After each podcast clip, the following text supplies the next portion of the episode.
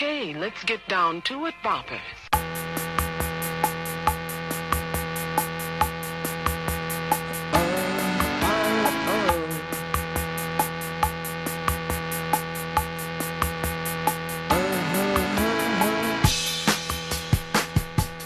Hey, buddies, it's the Ron and Fez show.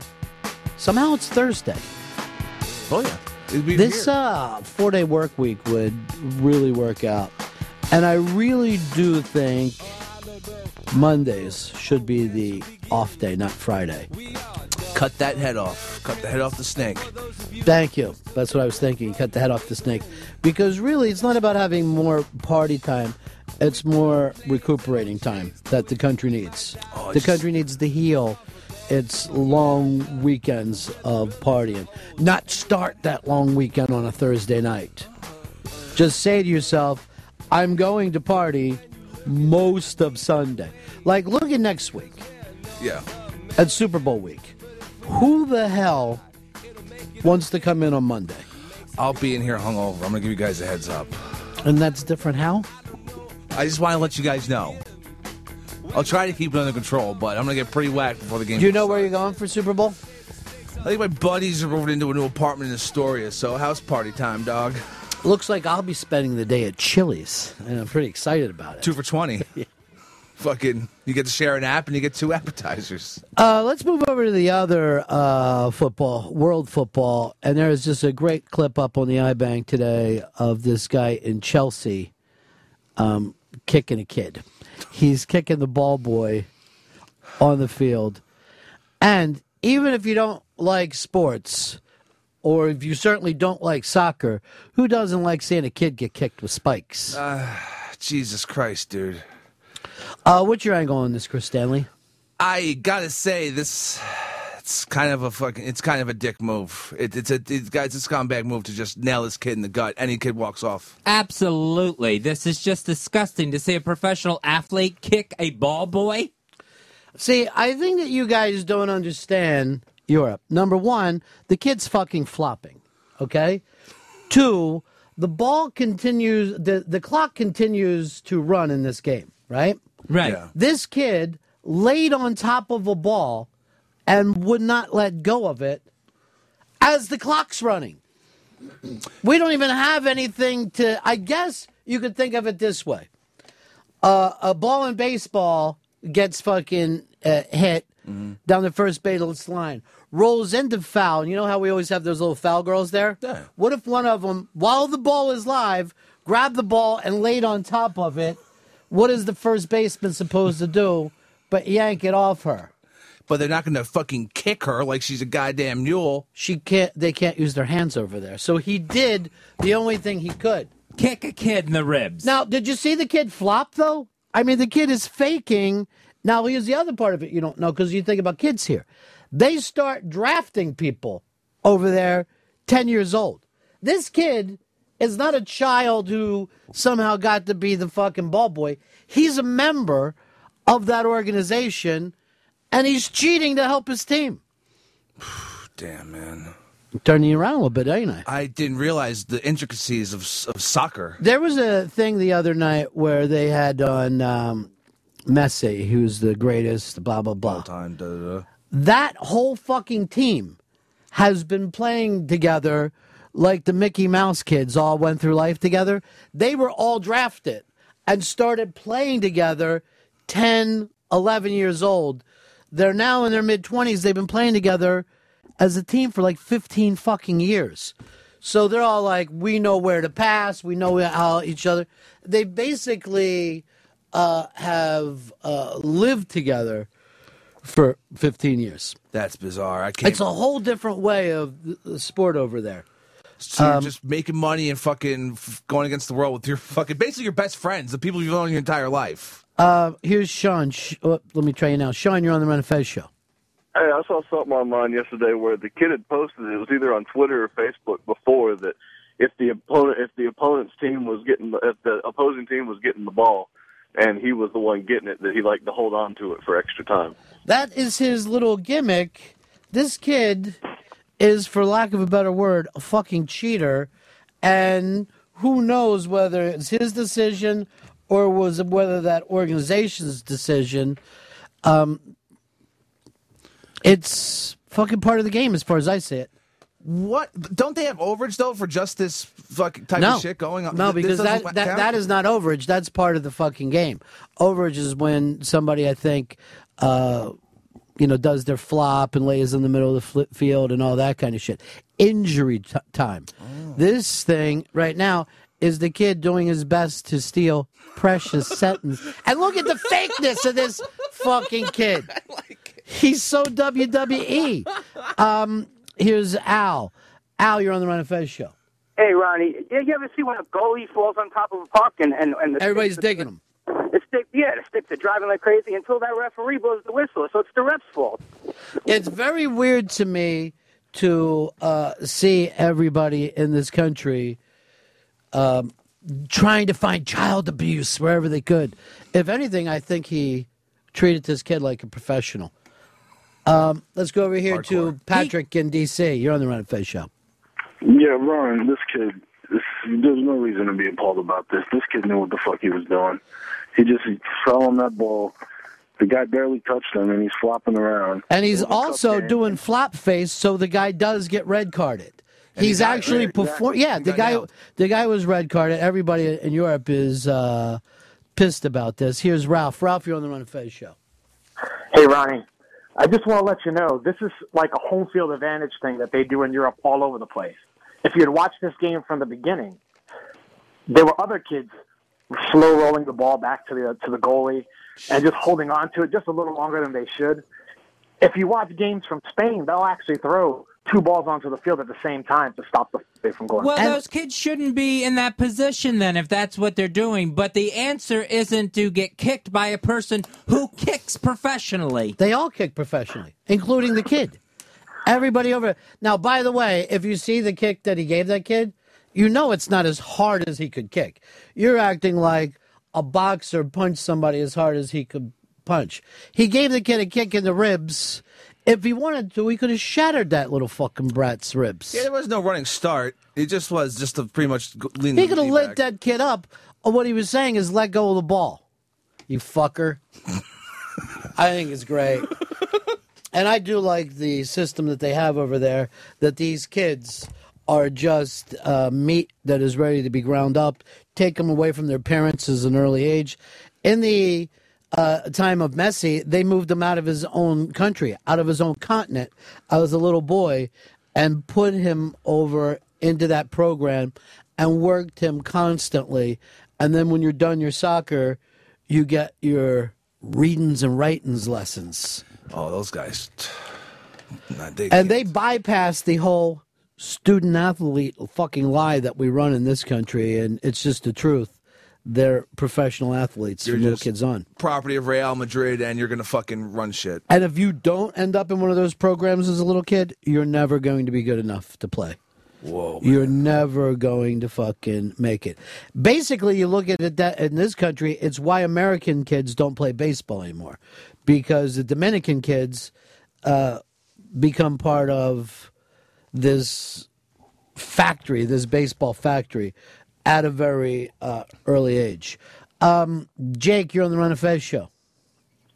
Hey, Ron. This Yeah. is a uh, yeah. This is kind of the equivalent of I don't know, you know, Yankee fan kid in the outfield interfering with the ball that's in play, affecting the getting a home run for Jeter.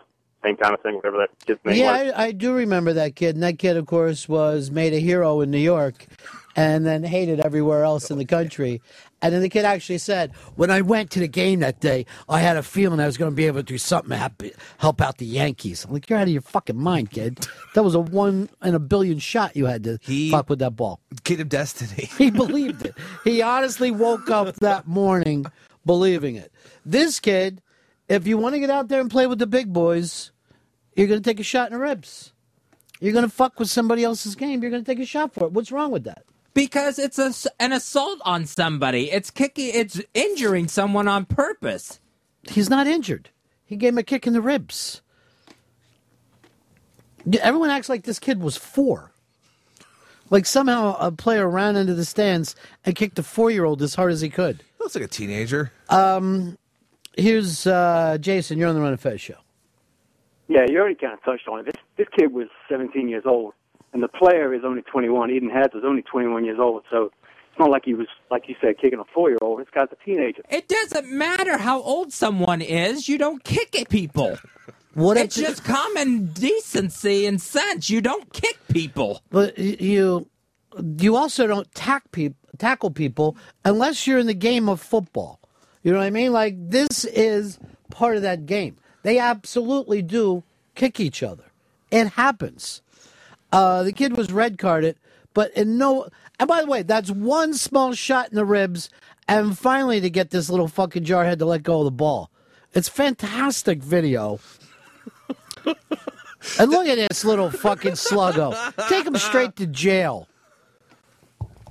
Um, He's a good actor. they're all actors over there. Rich, Long Island, you're on the Ron of Fez show. Hey, Ronnie Pepper, what's up? Maybe Hey. they should have put a helmet on that kid and fucking kicked him in his head. And how about did the kid have a sign on his back that said "Kick me"? It's coming off that way. Fernando, Palm Beach. Yeah, the other thing is, if you take a look at it, he didn't kick the kid in the ribs. He's trying to kick the ball from underneath the guy's fat belly to bounce out the other side. So everyone's going crazy for no reason. Oh, so he actually kicked the oh, ball. Fuck. Yes, he's laying on top of the ball. It ball. looks to me like the point of his of it. shoe goes right into the ribs. But he is laying on. never Why played is a sports, kid Fezzi. laying on top of a ball? Because Why- this guy's coming after him. So you protect the ball? All the guy wants is the ball. He ain't stealing his wallet. Now, if he would have kicked that kid, then reached in his back fucking po- pocket, took out his cash, I would say that's the assault Steal the that kid's Fez was shoes. talking about. But all he wanted was the ball. So if the kid doesn't lay on top of the ball, it's fine.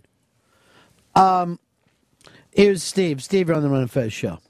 En- enough with the, the false outrage, Fez. It- Oh, that's all you got because you Enough. like that. You think it's okay to kick people. enough, man. You don't even know him. Ido. Enough with you. What is this? Is false outrage then? No. I'll claim ignorance on my part on the sport of soccer. Well, we're all ignorant of it, but we know sports enough to know give the fucking player back the ball. Exactly. Jeez. Jeez, let's just kick people every time something doesn't go our way. Look at HBK. Someone, someone gets in our way going in a in a door. Let's just start kicking them. What door? This is a fucking soccer game.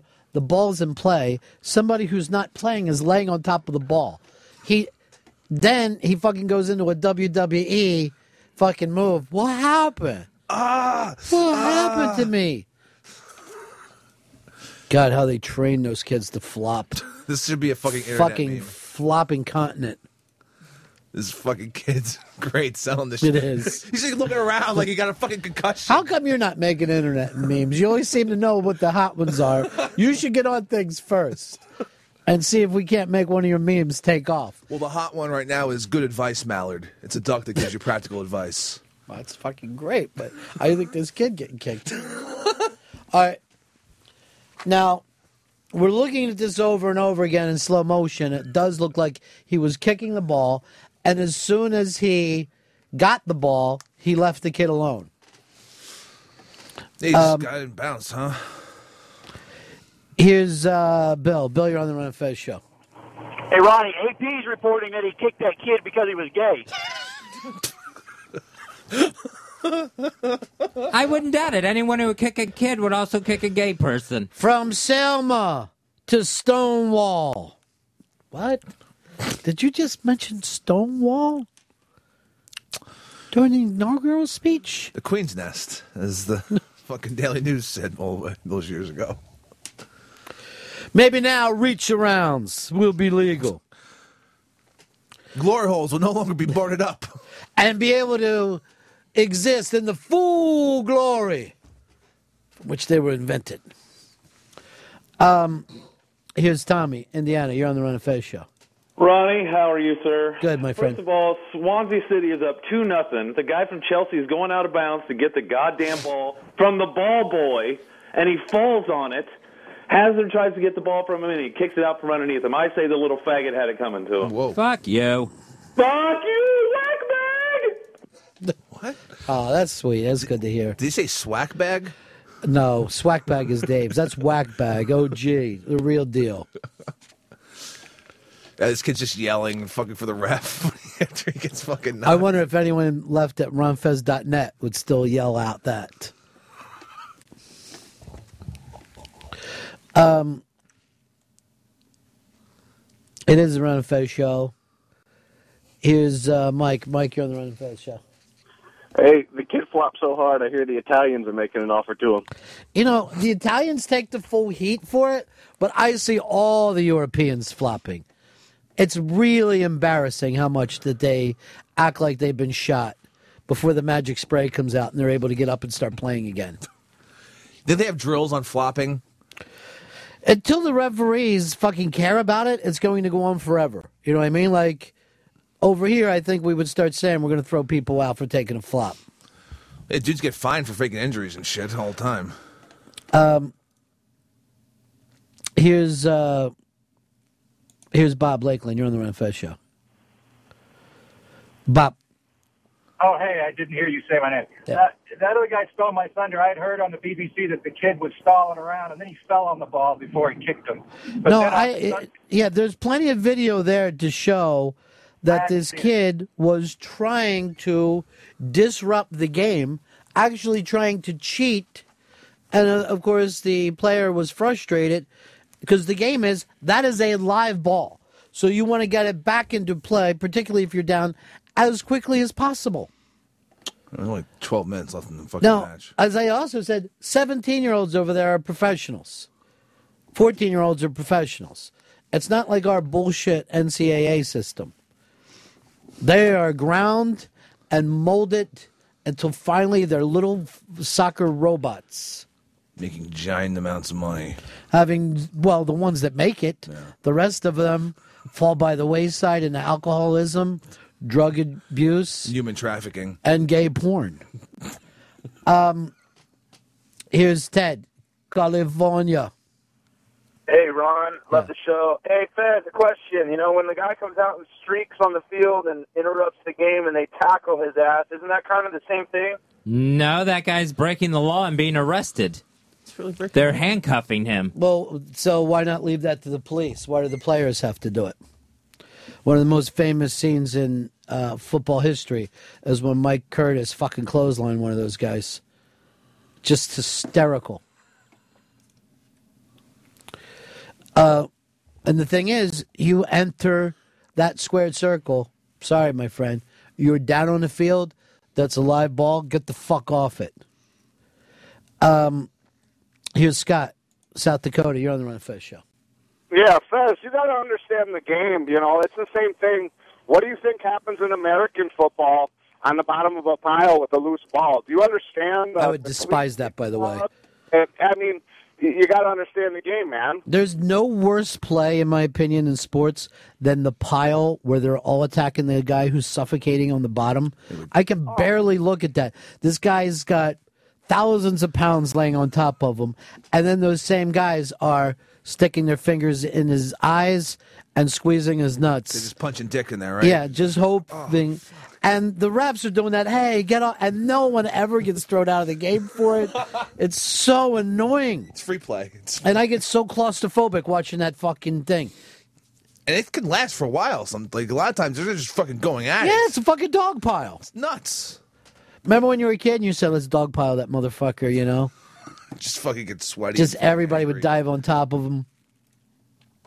And even then, I'd be like, I'm going to be last in the fucking dog pile.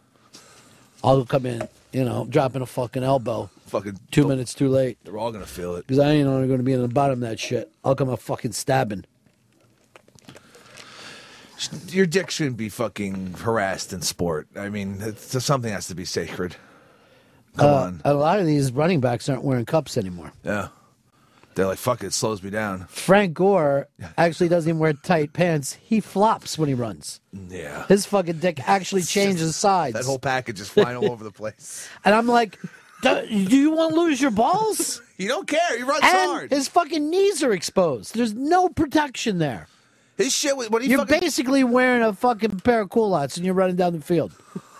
You don't care, man. They used to load people up with thigh pads, knee pads. Like in the Asian shit, I'd see, you know, you see shit like they're. All, I don't know when it changed. It's a really good point. I don't know when it, it all became about speed, but none of those guys are protecting their knees. Nobody. That's why 29, you're done as running back. You're fucking really. That's once you're 30. Well, yeah, I mean that's true, but I don't know if it's always the knee. It's just sometimes it's just like a progression of just being beat the fuck up so much. You know, just like I can't take it anymore. It's getting slightly. and that slower. goes to show you how much it e- easier it is to play uh, quarterback or even wide receiver, because those guys can go on for a while. barring a crazy ACL injury. But right now, the countdown begins. Like, as soon as you enter the league and you're a running back, it's almost like you're in dog years. It's over, man. And no one wants to pay the fucking running back. Rich Jones Drew couldn't get a fucking contract. What the fuck?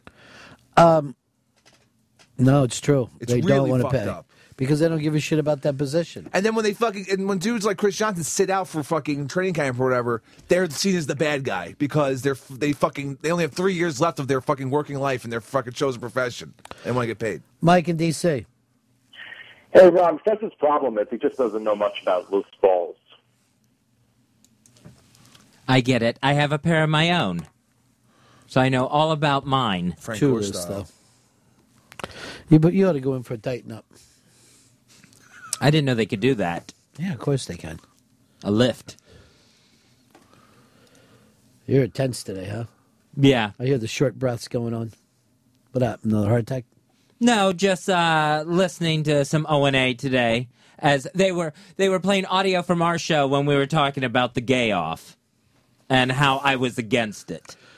You are not just against it, Fez. You're against everything lately. I'm against any sort of contest where you're paying fifteen hundred dollars to see if a guy can stand uh, having a gay man near him. I'm so tap- disgusted. I'm tapping out right now. I wouldn't be able to do it. I'll tell you right now, I'm almost ready to tap out because you can't seem to keep your hands out of your big bushy mustache. He had just had two fucking fists squeezing at it works while over. I'm looking at it. It's driving me crazy. He tugs at it. You gotta get that shit better manicured or, or however you want to say it. Well, I have to let it grow out so I can have it handlebar. Stop pulling at it. That's going to be a new thing. It's going to be a fine every time I see your fingers in it because it's grossing me out. I'd rather see you fucking rubbing your own asshole than grabbing at that. I don't know why it disgusts me. I just see this the whole show. You're just fucking tugging at that thing. Is there food in it? It's like if, if David Crosby started to fucking try to self hurt. We should try to book David Crosby and just have Fez sitting, sitting next to him until Crosby goes like this. Are you trying to make fun of me, motherfucker? Is that what this is? Crosby will pull a fucking gat. Maybe we could have Fez dress in black and follow David Crosby like it's his shadow wherever he goes. He's just right behind him the whole time. It looked like some cool CGI because this is the white fucking mustache from being in the shadow. All right, do we got O and A talking about you? Yes, yeah. Uh, O and A, they had Dan Soder in today, and they were talking about me being against the gay off. Wow. Okay, I Fez- see what's but Fez happened thumbs it here. down, man. Yeah, yeah, yeah, yeah, yeah. Wait, let's stop that down. right Well, there. no- Did Opie just say Fez dumbs it down? Yeah. He dumbs down the gay contest? Yeah. That's fucking great. All right, take it back to the beginning if you can. So Wow. Okay, I Fez- see what's but- but Fez happened thumbs it down, man. Yeah, yeah, yeah, yeah, yeah.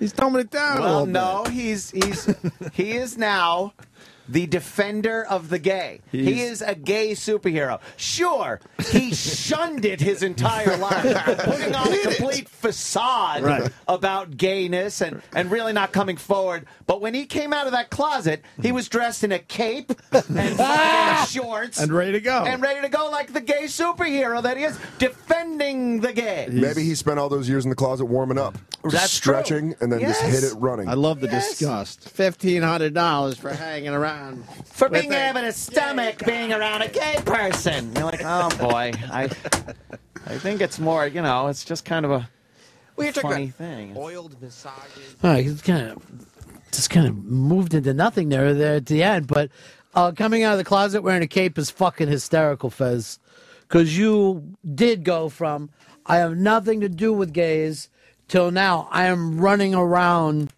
You're running around trying to save gays instead of fuck them. That seems to be your big problem. So far, that's my first step since I came out.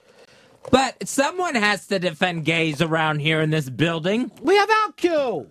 There's an entire channel Hell yeah. that actually goes like this when they walk past here. You guys are great. No one needs to defend gays in this building. There's not another building in America who has a 24 hour gay channel. Jesus Christ, we're on the forefront of gay rights. And let me say this about O&A. I saw them friends with a lot more gay people than you've ever been friends with. Remember when uh, Ant tried to hook you up with um, the guy from Steampipe Alley years ago? Mario Cantone. Yeah. How did that go? He looked at me with utter disgust, like I was an animal. They introduced me to Mario, and I just, and not even a comment, just the dirtiest look I've ever gotten from any person. Looking me up and down like I was just some sort of beast. You gotta join this gay contest and win it. Oh yeah. You should become the fuck doll for them. Well, you hear Anthony saying it's funny. It's a gay, gay stuff is funny. What do you mean gay stuff is funny? Well, d- went on to say that uh, I can honestly look at you and say you're no longer funny. So I think you win that battle. I didn't mean to hate. I didn't look at me. I didn't mean to hurt your feelings. I was fucking around. No, it's no. He's saying that to hetero people, gay sex is hysterical. It has been. Remember the on our show when uh, Al Dukes was blindfolded and drunk years ago, and I was saying you have to guess which girl is kissing, and some guy fucking made out with him, and when he took the thing off, we were all laying on the ground laughing. And now, now Al Dukes is doing the only gay sports show in America over at the fan. Did, didn't you laugh that night that Al kissed the guy? I laughed that night. I laughed Because at Al being fooled. I didn't laugh at the gayness of oh. it. Yeah, yeah, well, the gayness is what it made it funny.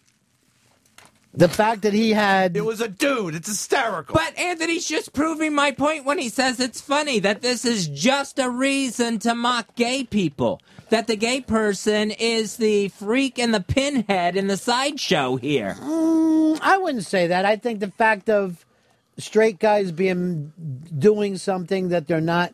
And by the way, I think this is going to go a lot smoother than they wanted to because I think there's a lot of guys who just don't give a fuck. And just want that money. Yeah, and they just want that money and they don't care. You know, because of Survivor and all those kind of shows, they're like, yeah, I'll eat shit for money. Gay for pay. It'll go on for days because no one will tap out. Though let's just let us have to get fucking hardcore, and then dudes will start fucking dropping. But it's gonna take a fucking while. I had to pick it outside that window when it's going on. What good's that going to do? Um, let's go over to uh, Craig in Oregon. You're on Ron Fez. Hey, what's going on, buddy? Don't ask Fez. Like, he used to be so funny with his comments about waking up next to young Puerto Rican boys and everything else. But if no one knew anything about a gay person and they were just looking at Fez walking around the building, standing in the corner, scared in an elevator, that he he's everything that he's against when it comes to what people think of gay people. He's that weird dude that no one wants to talk to that's creeping over people's shoulder and just standing there. Yet he wants to fight for the right for people to think gays are normal. If you just go by Fez, gays are fucking insane. That show up, don't do their Yeah, don't go. job. Don't judge gays by Fez. But let's actually say this. This is also going to is rough for Fez. These straight guys that are going to be in the contest will be closer to be having gay sex than Fez ever has. They'll have more gay experience, hundred percent. I mean, their, their their fucking junk will be touched, and they will have junk pushed upon them, from what I hear. And on this show, uh, Paulo is straight and was kissing your face just to make Jerry Barker feel mad. For like fucking forty five minutes, Unfortunately, it made Jerry Barker feel aroused. just fucking rock on. And as he said, he made in the front of his pants. That's that's the statement that I think he made. I don't know. Don't quote me on it. Um, here's Bobby. Bobby, you're on the Ron of Fez show. Hey, Fez, I think honestly you should leave the defense of the gays for actual gay people. I am gay. I'm openly gay, and Anthony. That was one thing Anthony was right about. I am a defender of the gay. I will say this: I think that Ant has probably over his career, and Opie as well, uh, promoted m- more gay performers than you have. I don't see you going out of your way to have gay performers on this show. And whatever you say about O and A, uh, if the person's funny, they will let him come in and hang. If Ant disagrees with him, but he's interesting or funny, they will let him come in and hang. And that's true of Jimmy, Opie, that whole team. Uh, They would have the Taliban in if the Taliban would do something outrageous and get big fucking laughs. That's the code that they live by. And I think the point of this is is going to be a funny fucking thing. I feel bad that Opie thinks that you've dumbed down his gay off when First annual gay off. when apparently it's a very subtle, intelligent, sophisticated bit of humor. I didn't realize it was so intricate. Um, here's uh, Dustin. You're on the Ron and Fez show. Hey, what the fuck, Fez? You already zapped half of the fun out of this show. Now you got to fuck shit up for Opie and Anthony too. Maybe that's what you should be a defender of, Fez. You could be the superhero who stomps out laughs wherever you go. You hear two kids laughing, run over and do something hor- horrific to stop it. I am pointing out the po- uh, the point of this contest, and that is to make gay people look like uh, disgusting beasts. Don't you think it makes fucking straight guys look like disgusting beasts? Like, like look what prostitutes. look what they're willing to do for cash. That's the funny part of it. Yes, what? Uh, yes, because the way it's presented is what they're willing to do is horrible and disgusting. It is supposed to be like Fear Factor. Maybe what it's saying is maybe what they're doing, and this is where Opie's bringing something sophisticated to this bit, is showing, look how closely we are to, to doing anything, Queer factor. all for that cash. Gotta make those Benjamins. I did all for the Benjamins. Puff Daddy, baby. Um, let's go over to uh, Al Buffalo. You're on the Ron Fez show. Hey guys, how you doing? Bess, I, uh, I I really feel for you, man. I understand how this really strikes you and it really upsets you. But today, I, I don't think the general public is that ignorant as to what goes on with the gays. It's just a stunt. It's just a promotion. It's just something to make the guys laugh on Opie and Anthony. I, I, I hear you. I understand how you're you're offended by it, and I feel for you, man. But I, I don't think Now it's demonized gays. It would be it, it would be the same if it was like, oh, who could stand to make out with a retarded person? Hold on, I'm jotting that one down. Don't write it down. it. Bring in a bunch of white guys. Oh, who could stand to be with a black woman? Mm-hmm. It would be the exact same don't thing, think- and people would be shocked at that, not laughing at it. But wouldn't it be kind of funny if you brought a bunch of racists in and see if uh, what it would take for them to make out with a black woman? Wouldn't that be kind of an interesting thing? I'd love it. We have to fucking prove that they're racist, though, somehow. Check their Twitter feeds. Just see if they're white. Oh, God. By the way, I was reading the fucking Twitter feeds of Iron Sheik last night, which I had never seen before. I guess it's very, very popular, and goddamn, is that funny. That th- seriously, that's like watching someone having a mental fucking breakdown. um, Eddie in Los Angeles, California. Hey guys, Fezzy, I just wanted to tell you, you just hit the point when you said because it's horrible and disgusting. It is horrible and disgusting for them. Same contest would be just as funny with you sitting in a chair. How many different vaginas can be put in your face? no, it would, that would still be making fun of the gay person. How's that? It'd be making fun of someone who can't handle something that, as you said, is horrible and disgusting to them, and watching them take it one by one. I remember that like years ago in Florida, people we- we'd be in titty bars and people would buy lap dances for Fez, and then everybody would be laughing because Fez was the only one not knowing that he was gay, and he would always do the same thing. He would have this like smirk on his face, and have his hands out like in a round thing without his hands touching. Oh. But he would have his wrists on the girl's thing, acting like I'm really digging this, and everybody would be rolling. like you liking his fez, and he'd be like, "I do." You know what I mean? Like everybody knew he was uncomfortable, but him. Um. Here's uh, Marshall. You're on the Ron and Fez show. Whoops. I'm going to try you one more time, Marshall. It was my fault on this fucking computer. Uh, Marshall in Texas. You're on the Ron and Fez show. Hey, Ronnie. Um, did Fez really just say that gay stuff isn't funny? Did the guy who played a fake gay character for laughs for like a decade really just say that gay stuff isn't funny? I, I cannot believe it. I said gay sex isn't funny to gay people. Where Anthony wants to laugh at it. And if you want to know my true feelings, my coming out story is on the iBang. You can search Well, for it there. It was well written, and I and I loved it. But Fez, come on, you used to make fun of gay sex. You used to make jokes about sucking True. dick and all that stuff. Ironically, You And did. Fez. Maybe that's what you're. Maybe that's what you're angry about. Is that that used to be your entire act of.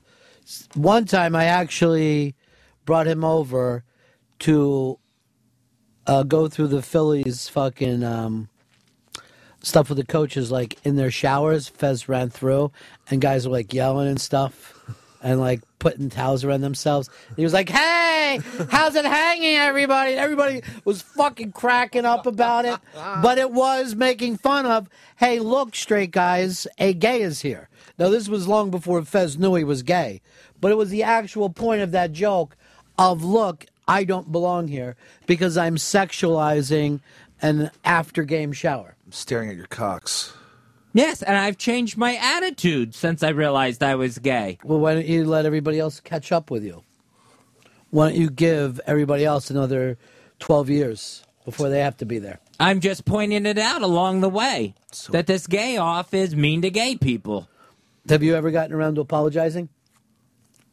To who? This society at large? The fact that you made money, what, are you going to give money back for all the years that you did gay sex jokes? I I apologized over and over again. To who?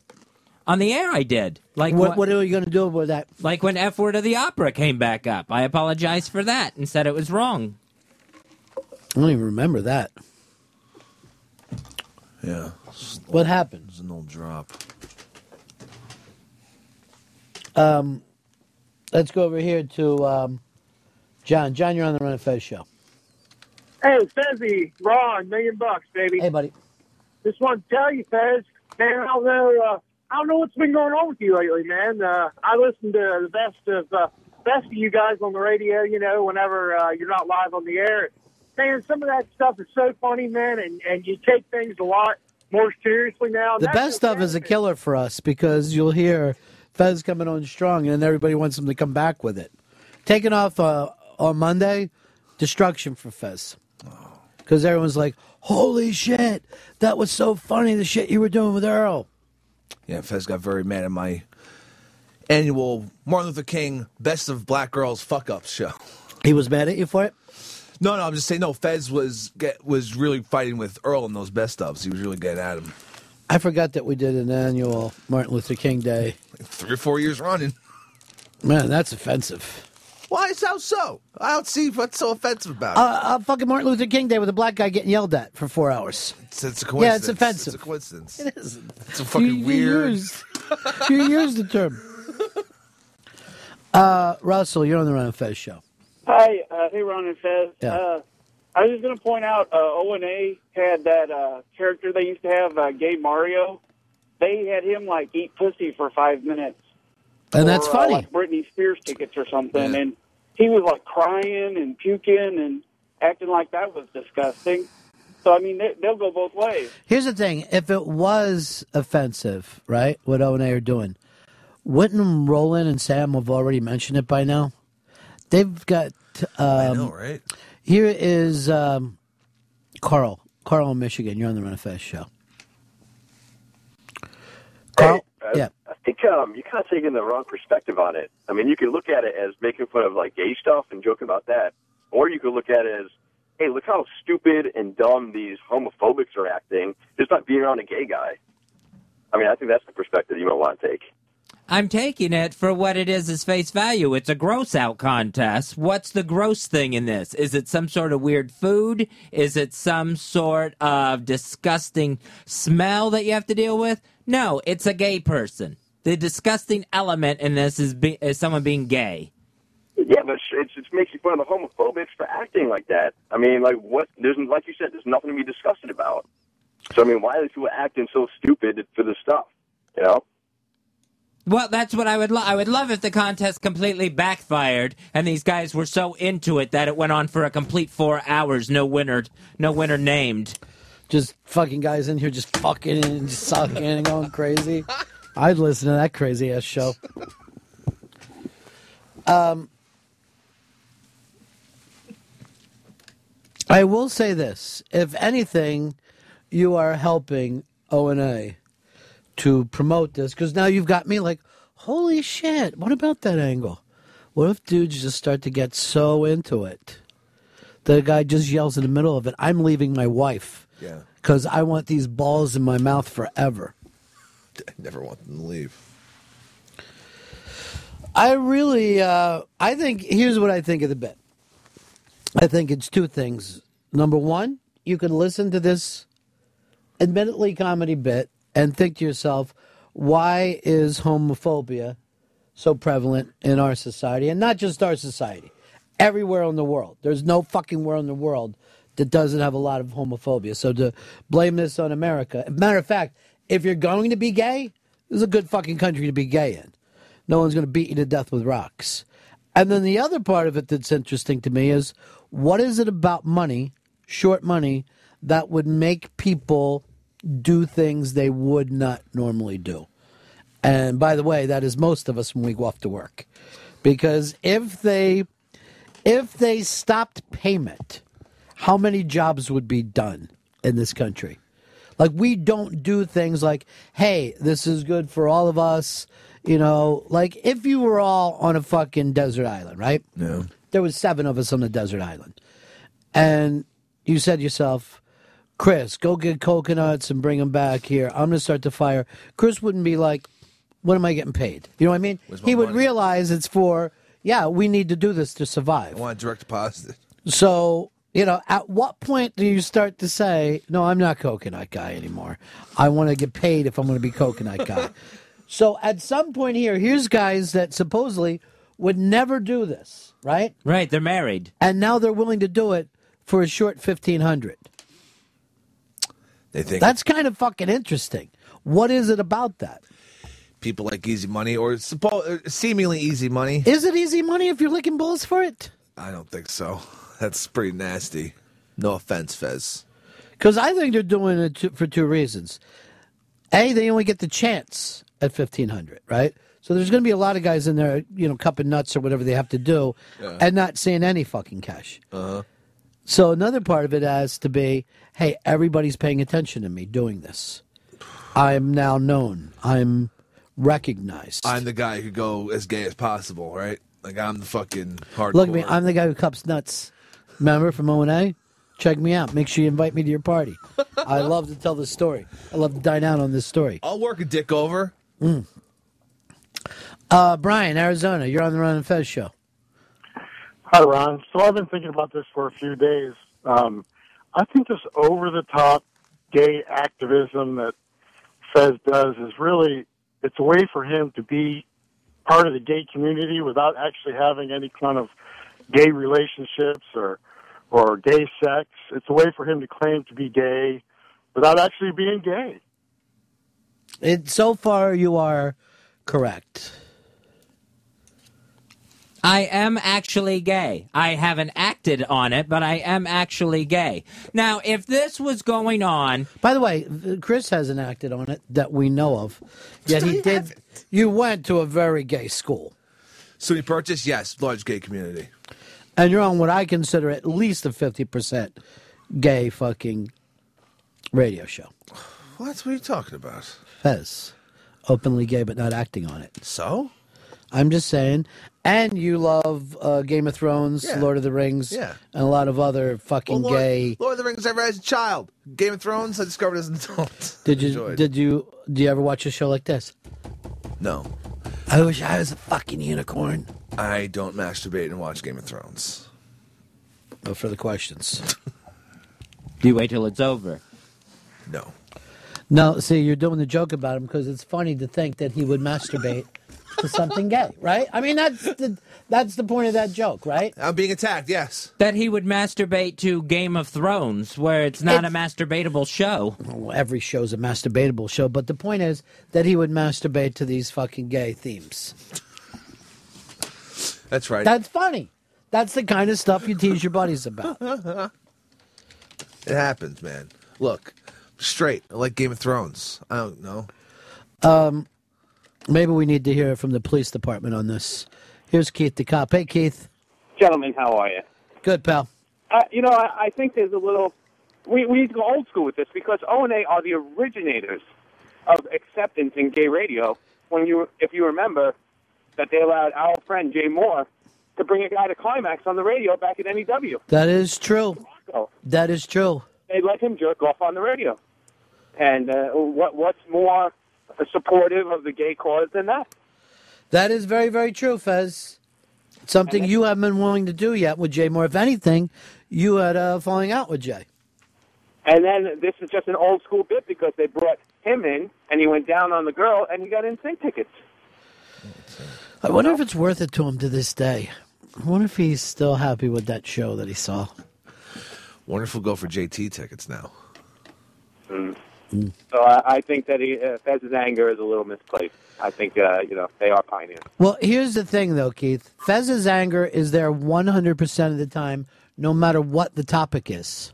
Mm. He's angry guy. There's something he's not saying, and I believe what he's not saying is that he's not gay. And Fez, I'm going to tell you, if you're not gay, I totally accept you. If you are asexual. I know you would, but I am gay. Hmm. All I'm doing a lot of gay stuff. Jay Mohr's done more gay stuff than you. Is Jay Mohr gay? No, Jay Mohr's not gay, as far as I know. That's so weird. All right, uh, Keith, good to talk to you. You're always worth a bunch of laughs, buddy. 866 Ron Zero Fez. 866 Ron Zero Fez. Um, let's go over here to Joe. Joe, you're on the Ron Fez show. Hey guys, I don't know why Fez still does his show. Uh, He should probably just quit the show, join the management staff, so then he can block every good idea everybody's ever had. You haven't heard me say don't do this contest. That I would try to get management to stop it. You haven't heard me try to run interference down the hallway. Fez, every idea that O and A have get blocked by management. Everything that O and A do seems to piss you off, and every news story seems to piss you off that you could possibly make any type of a funny joke about. So I feel like you'd probably stop it. I love you, but I feel as though you'd probably do that. You know, if I had kept silent on this, if I hadn't talked, there would be calls. Uh, Fez hasn't mentioned the gay off that's going on. Fez hasn't said anything about the gay off that O and A's doing. So I put my thoughts out there, and then people get upset about that as Well, well. hold on. Did you just say you put your farts out there? I put my thoughts out there. I want to re listen to that. I thought for sure I heard farts. That's the one more thing. Would you love to work in management, Fez? No, I wouldn't want to work in management. People would hate me even more than they do now. Nobody hates you. Who hates you? Oh, everyone who thinks that I'm overreacting to this just because I'm putting out an opinion. Nobody hates you, though. Who are they? Who are these people that hate you? These people that have called in saying that I'm ruining everything. Well, they. th- do you think they're going to hate you if you're management? They're not even going to know. You'll be down there checking on people's time cards, oh. going over vacation dates, If I was in management, I'd run this shit into the ground. It'd be crazy. Nothing. Fucking talking to Pips about the log. Hey, I want to make sure this log is here. Little spots play. I want to make sure I pile up papers nobody reads.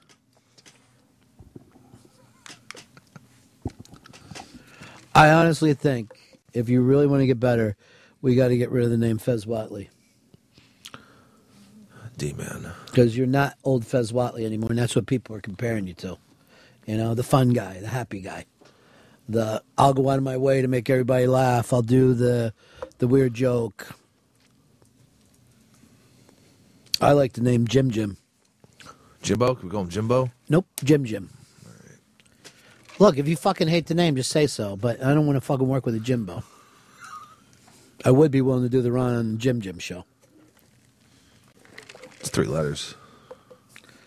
I'd like to see you fucking move into the transvestite stuff that you said you were going to be doing, and then you fucking limited it to pantsuit. Look, go to Salvation Army, pick some shit up real cheap. It probably looks good too. Why can't he go expensive?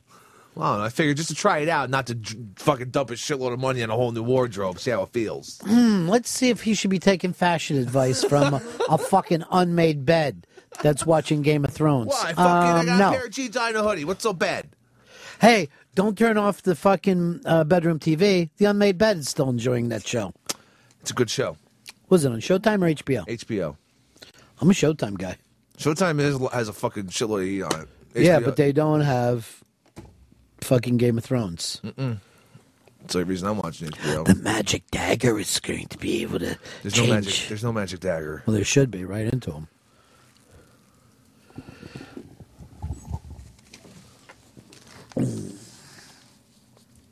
Vinny, Rhode Island. You're on the Ron and Fez show. Hey, what's happening? Vinny. First of all, I don't hate Fez. I just want to get that out of the way. But uh, I really think that he's being a hypocrite because he has no problem using his platform to make fun of things like the Bible or you know things that other people take seriously, and then he sits there and he criticizes everything about you know this gay off or you know it's it's pathetic. I only go after the Bible thumpers when I feel they're being intolerant. Which is what we feel you're being right now. You're kind of being intolerant. You're not open to everybody else's point of view. That's intolerance. I I am just pointing out that this contest makes fun of gay people. You've said that a lot of times, but the fact of the matter is, are you ever tolerant of other people's positions? Do you mm. ever think, oh, that's interesting, let me learn from that? No, not when they're discriminatory. How do you know? You haven't even listened to the contest yet. This may be a great social experiment, and this is going to seem very fu- uh, foreign to you, that's filled with laughs. I don't know. Someone will have to tell me about it because I'm not going to listen. Let's just, you like to gamble, right? Yeah. How long does somebody pukes? I say it's got to happen. I say there's got to be a puke coming. Eight o'clock hour. Time does it start? Straight up six? I would think they'd. I can't listen at six. I don't really. You know what I mean? I have to have my day started before I can listen to that. I have to get the shower, have some breakfast. Well, I'm guessing no. I'm guessing some they, fresh air. They build it up, and then it starts at the eight o'clock hour, and then it's sure it's pretty fast. Someone just starts projectile vomiting all over some. I could dancer. think of someone throwing up just from the thought of it, though, and not even doing it. I would think O and A would uh, consider it a failure if someone didn't throw up. Um, here's Frank. Frank, you're on the Ron and Fez show. Hey guys, hey, he says, just just just wondered if during the process of this gay off, someone turns and someone breaks down and comes out and say, "Hey, I'm out of the closet. I'm gay." Would you feel anybody better about it? I think that would be a wonderful thing. Shut so up. that could be wonderful. Shut up. See what you're saying? The fact that you're saying uh, first you went from this is terrible to now you're saying that there could be some very positive things. Who knows? Maybe some people listen to this and go, "Why do we make such a big deal about any of this? Why should we even care?" Were you homophobic at all when you were a kid? Uh, yeah, yeah. I Were you, Chris? No, I don't give a fuck. Neither was I. Not only was I not homophobic, but most of my musical fucking idols were because it was the 70s when I was a kid were either gay or rumored to be gay. It's ambiguous. Yeah, Bowie, uh, Lou, Iggy, Rod Stewart, Elton, um, Freddie Mercury, who, by the way, never said I am gay, even doing that act with a fucking band called Queen. And then later in life, he came out and said he wasn't gay at, at some point. Even when he had AIDS, I think he was fucking late. No, I don't know where these rumors start. Um, obviously, people there were always rumors about. Uh, I he thought it got was tucked. grossed I thought it was tucked. I didn't see the bottom of the fucking. He doesn't Fine. tuck. That's fucking seriously. That's Iggy. He doesn't tuck. He would do that at a lot of his fucking shows, dude. He'd fucking have his dick out in his shows. He almost, he fucking unbuttoned the. pa- I saw him uptown like maybe five years ago, and he almost took it out, but he stopped himself. Uh, Chris, when you almost puked saying Iggy uh, Pop's dick, Yeah. uh, thank you for confirming the fact that you were, were never homophobic. I wasn't. The fuck? I lived with gay people in fucking Um, college. What the fuck do I care? Can I tell you what? I remember once, and I was angry at Fez. I think we were at NEW at the time. He almost puked over Iggy Pop. Do you remember that, Fez?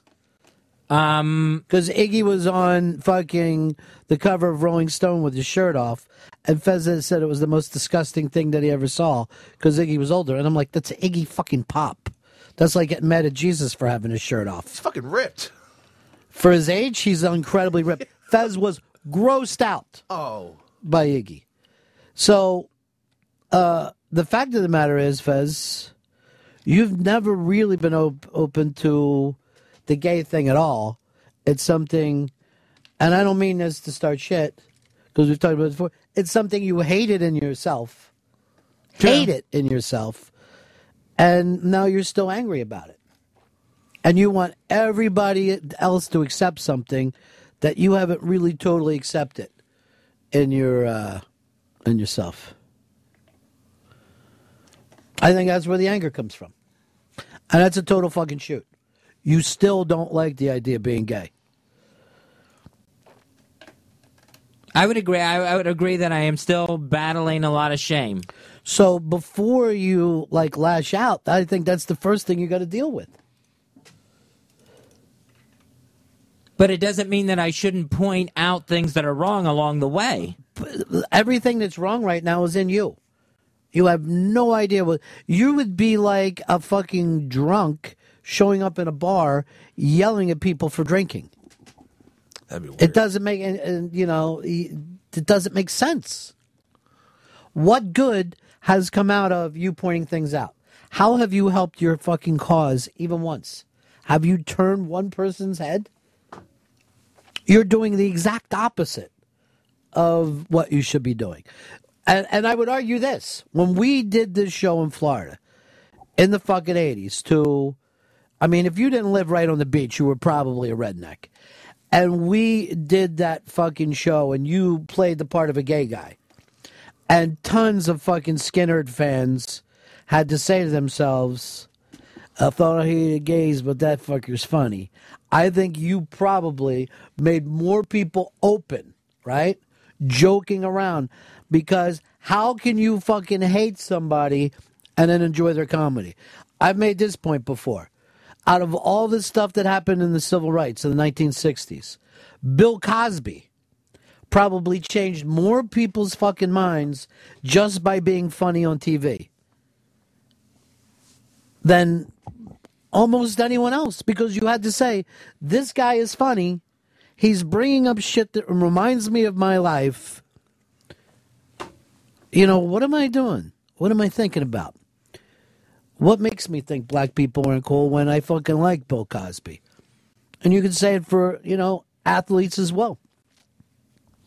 A lot of that stuff comes through subconsciously, and it's a lot better and stronger to changing minds than it is to yell at people, than it is to get mad at people, and that is to point out their shortcomings.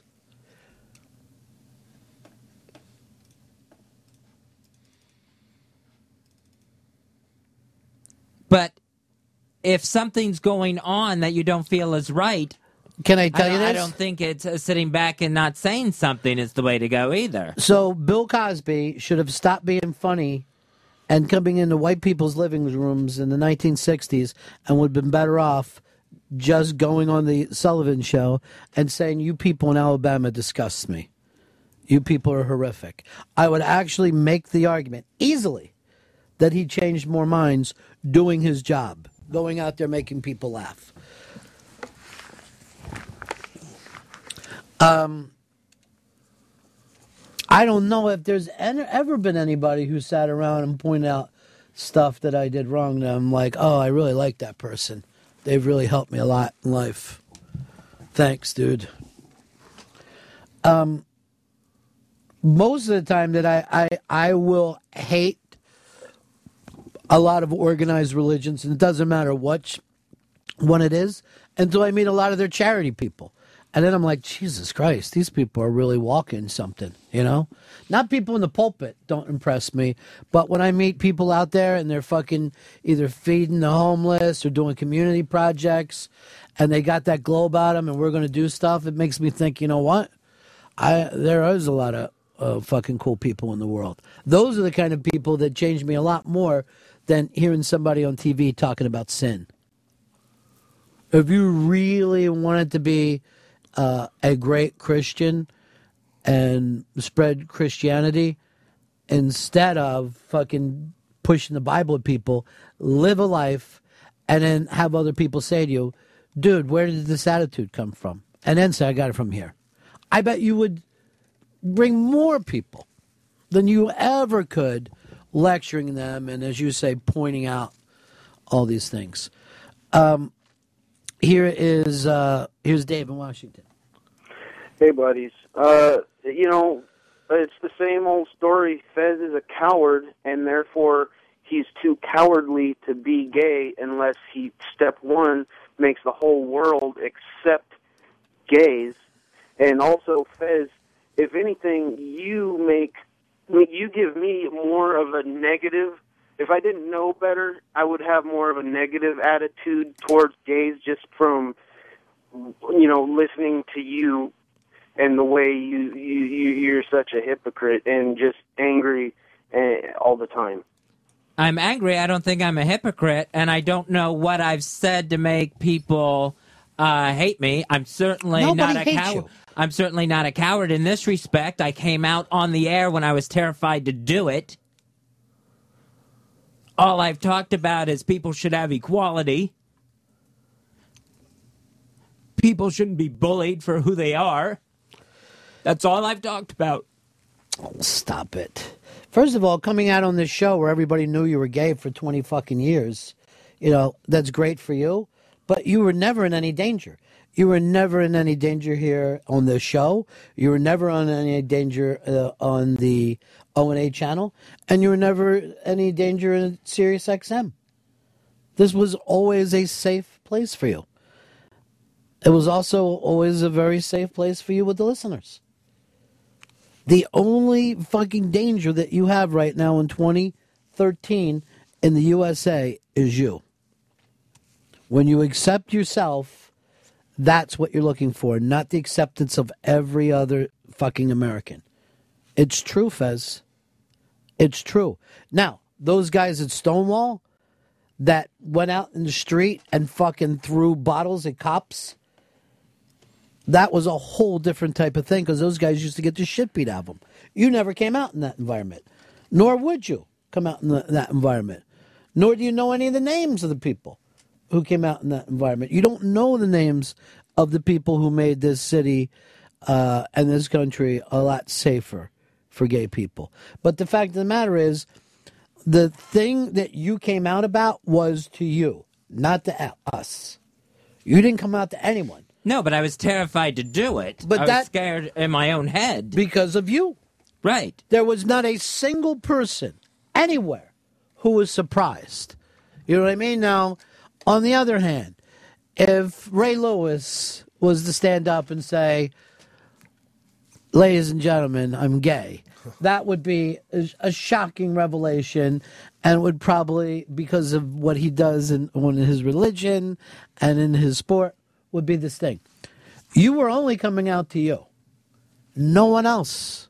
We accepted you long before you even had an inkling that you were gay. Uh, you know, you're choked up as if, th- but the brave act that you did was to you because that's that's the enemy, dude. No one else is your enemy. Nobody else is your enemy. I don't know one person in this building who would say, "I can't fucking believe that shit." You know, I like to bring my kids in here. There's nobody like that. Believe this shit, Rob Cross, huh? There's nobody like that. Um, here's John. John, you're on the Ron and Fez show. Hey, Fez, why can't you be more like George Takei? Asian? Asian, jolly, gets your point across, but not in a confrontational kind of way. George Takei always takes on gay issues. Constantly does. But but when he does it, you never think, hey, this guy's an asshole, or this guy's talking down to me, or this guy is obnoxious. And that, and you are all those things, Fez.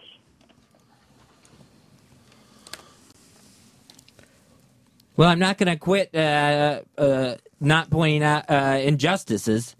Well, it's working.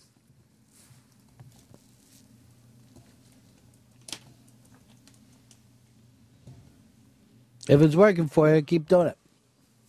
Maybe I have to think of a better way to present it, but. You think?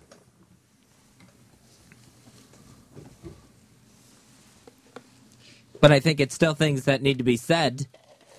Do you think anybody on this show is homophobic? No.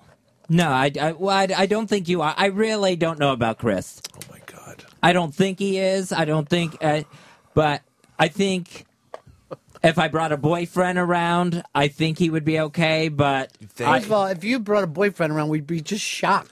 I that would fucking blow my mind. I wouldn't. I would fucking love it. Yeah, we'd never stop cracking up. I'd fucking love it if you brought a fucking dude in here. I'd be fucking happy. That's good to know. You know, because you don't have a sister, you don't know what it's like.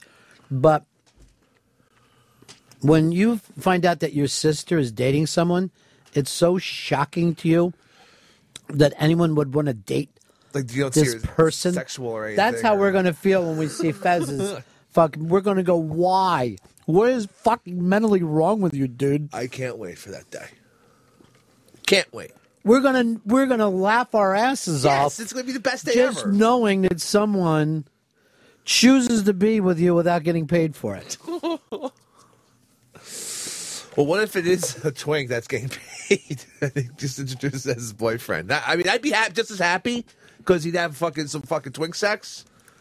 But All right, so you're saying that the only thing that he's going to bring in here is a male prostitute. It's the only way I could. not a male prostitute, but a hustler, gay hustler. That's not That's a prostitute.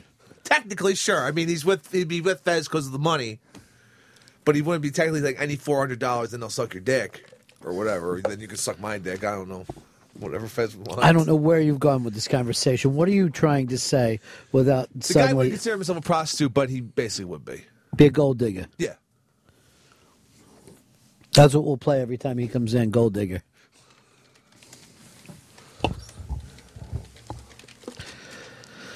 Um, here's uh, Tom. You're on the Ron and Fez show. Tom. Tom. Oh, sorry about that. Uh, says you've become quite a curmudgeon since you came out. Uh, I'm gay, and I think it's hilarious what they're doing on the uh, O and A show. It, I don't think it's making fun of gays at all. Well, I, I don't see the humor in it, so maybe you could explain it to me.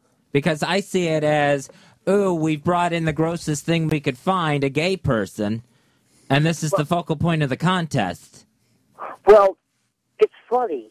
If you can't make fun of yourself, you shouldn't make fun of anybody else.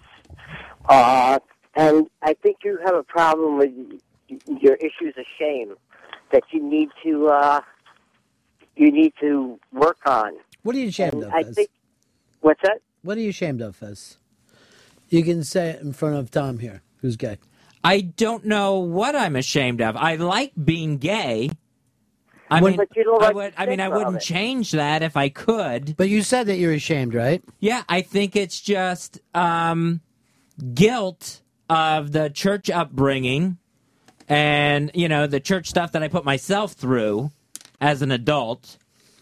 And just n- maybe not so much shame, but maybe something still in the back of my mind of this isn't the right way to act.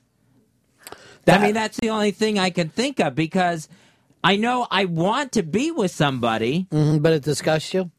No, it doesn't disgust me. It it, it um So- excites me. but- I'm afraid of it. So it's the, the taboo. time. It's the taboo thing that excites you. Like, oh, this is so wrong. It feels great. Like some guys just like to date other, you know, like married chicks. Like there's a lot of dudes that just like, man, I Maybe love, that's what it is. Love to 'cause I- nail somebody else's chick. It's so fucking hot. What says? What religion were you raised as? Catholic? No, Or, uh, Muslim. I'm sorry, I didn't hear. Muslim. Assalamu alaikum. Muslim. Hey. Bye. Heidi, Heidi, ho. he was a Lutheran. A Lutheran. Yeah. Uh, so, so the people who worship Lex Luthor. Uh, See, now he's them- doing them- jokes. See, that's fucking offensive to me as a person who actually is funny for real. Um, Fez is disgusted by it, and that's why I think Fez couldn't even go in there and win that contest. I think Fez would be the one to puke on somebody's balls. Oh, I could win that contest So your point is this, Fez? because I wouldn't be disgusted by doing it. I wouldn't tap out. With he's talking to an infant.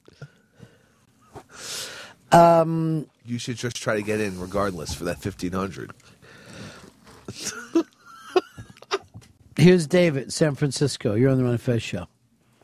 Fezzy, what if you knew uh, you only had limited time to live and you didn't act on this, Fez? You're laying on your bed, laying there, and you can't do anything about it. Say, man, I should have did it. You're going to regret it, Fez. You have to do it. Fez, what have you have you ever played that thing of what if I only have a week to live? No, because I don't like to think that way.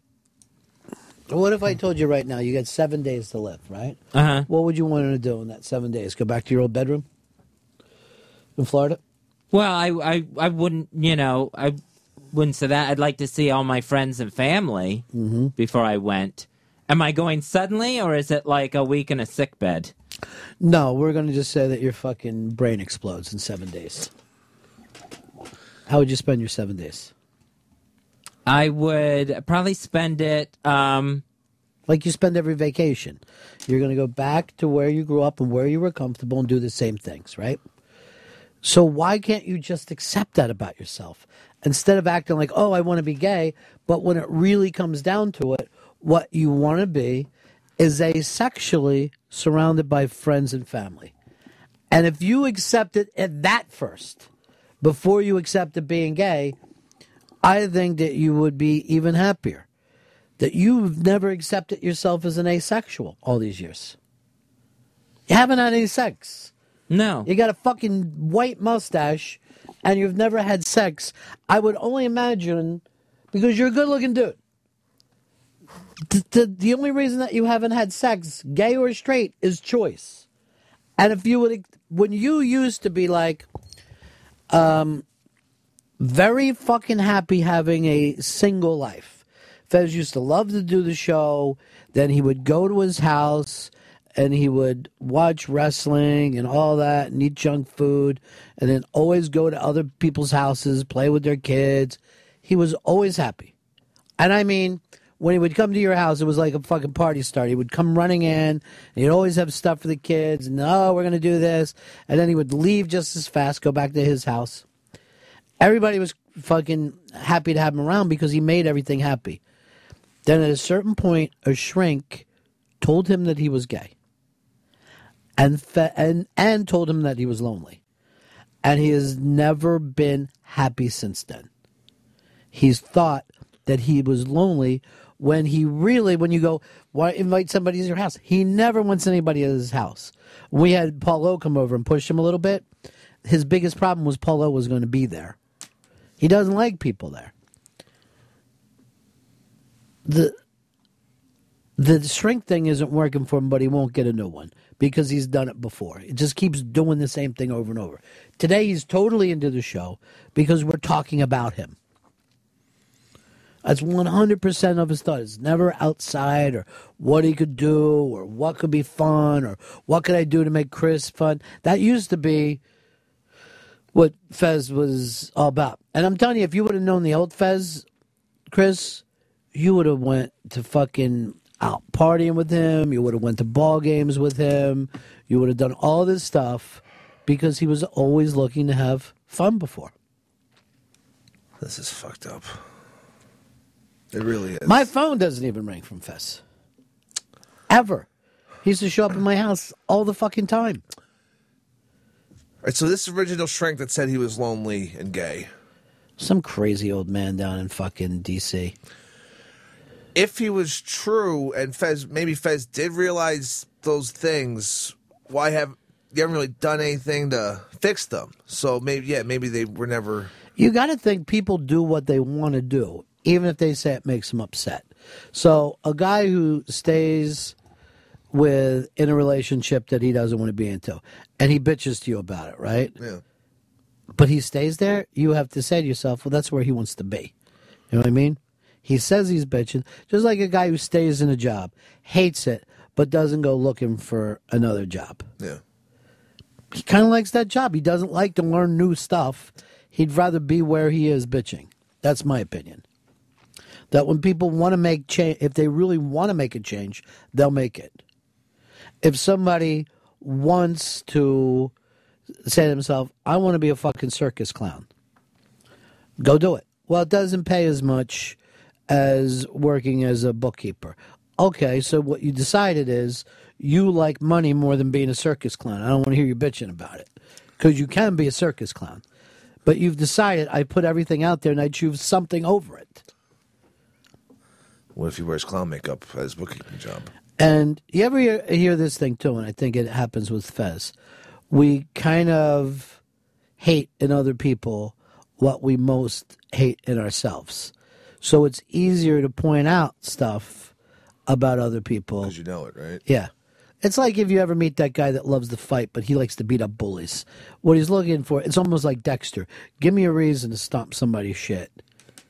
I'll be the bully bully, you know? I'll find somebody that I, I think is doing wrong so I can punch him in the fucking head. A vigilante. Yeah, what he wants to do is punch people. Yeah. Um, Travis, you're on the Ron and Fez show. That kind of reminds me of like a, a fresh born again Christian where everything's Jesus, Jesus, Jesus, Jesus, and they kind of forgot where they came from. You know, what got him to that place. Now he's everything gay, gay, gay, gay, gay. Yeah. He needs to get back to every, you know, back to all the, you know, original stuff that made him fun in the first place. You know, I've fucking met people like that in the program where, like, I'll say, you know what, I have to talk about other shit uh, other than not drinking. Because it's only one of my interests is not drinking. That's all they can fuck. Some so- with some people, it's Some people need that to just fucking maintain. get it through. I don't buzz their balls, but, you know, that's their thing. Look how many frozen. Oh, fuck. And this is all over the country. Just things are, fountains are freezing. That's frozen mid fucking drip. Yeah. Jesus. You'll see that um, Bryant Park frozen up. We gotta start fucking warming this shit up. It's January, dude. What are you going to do? Fire. Okay. Well, you start fires in the streets. See how long you last out there.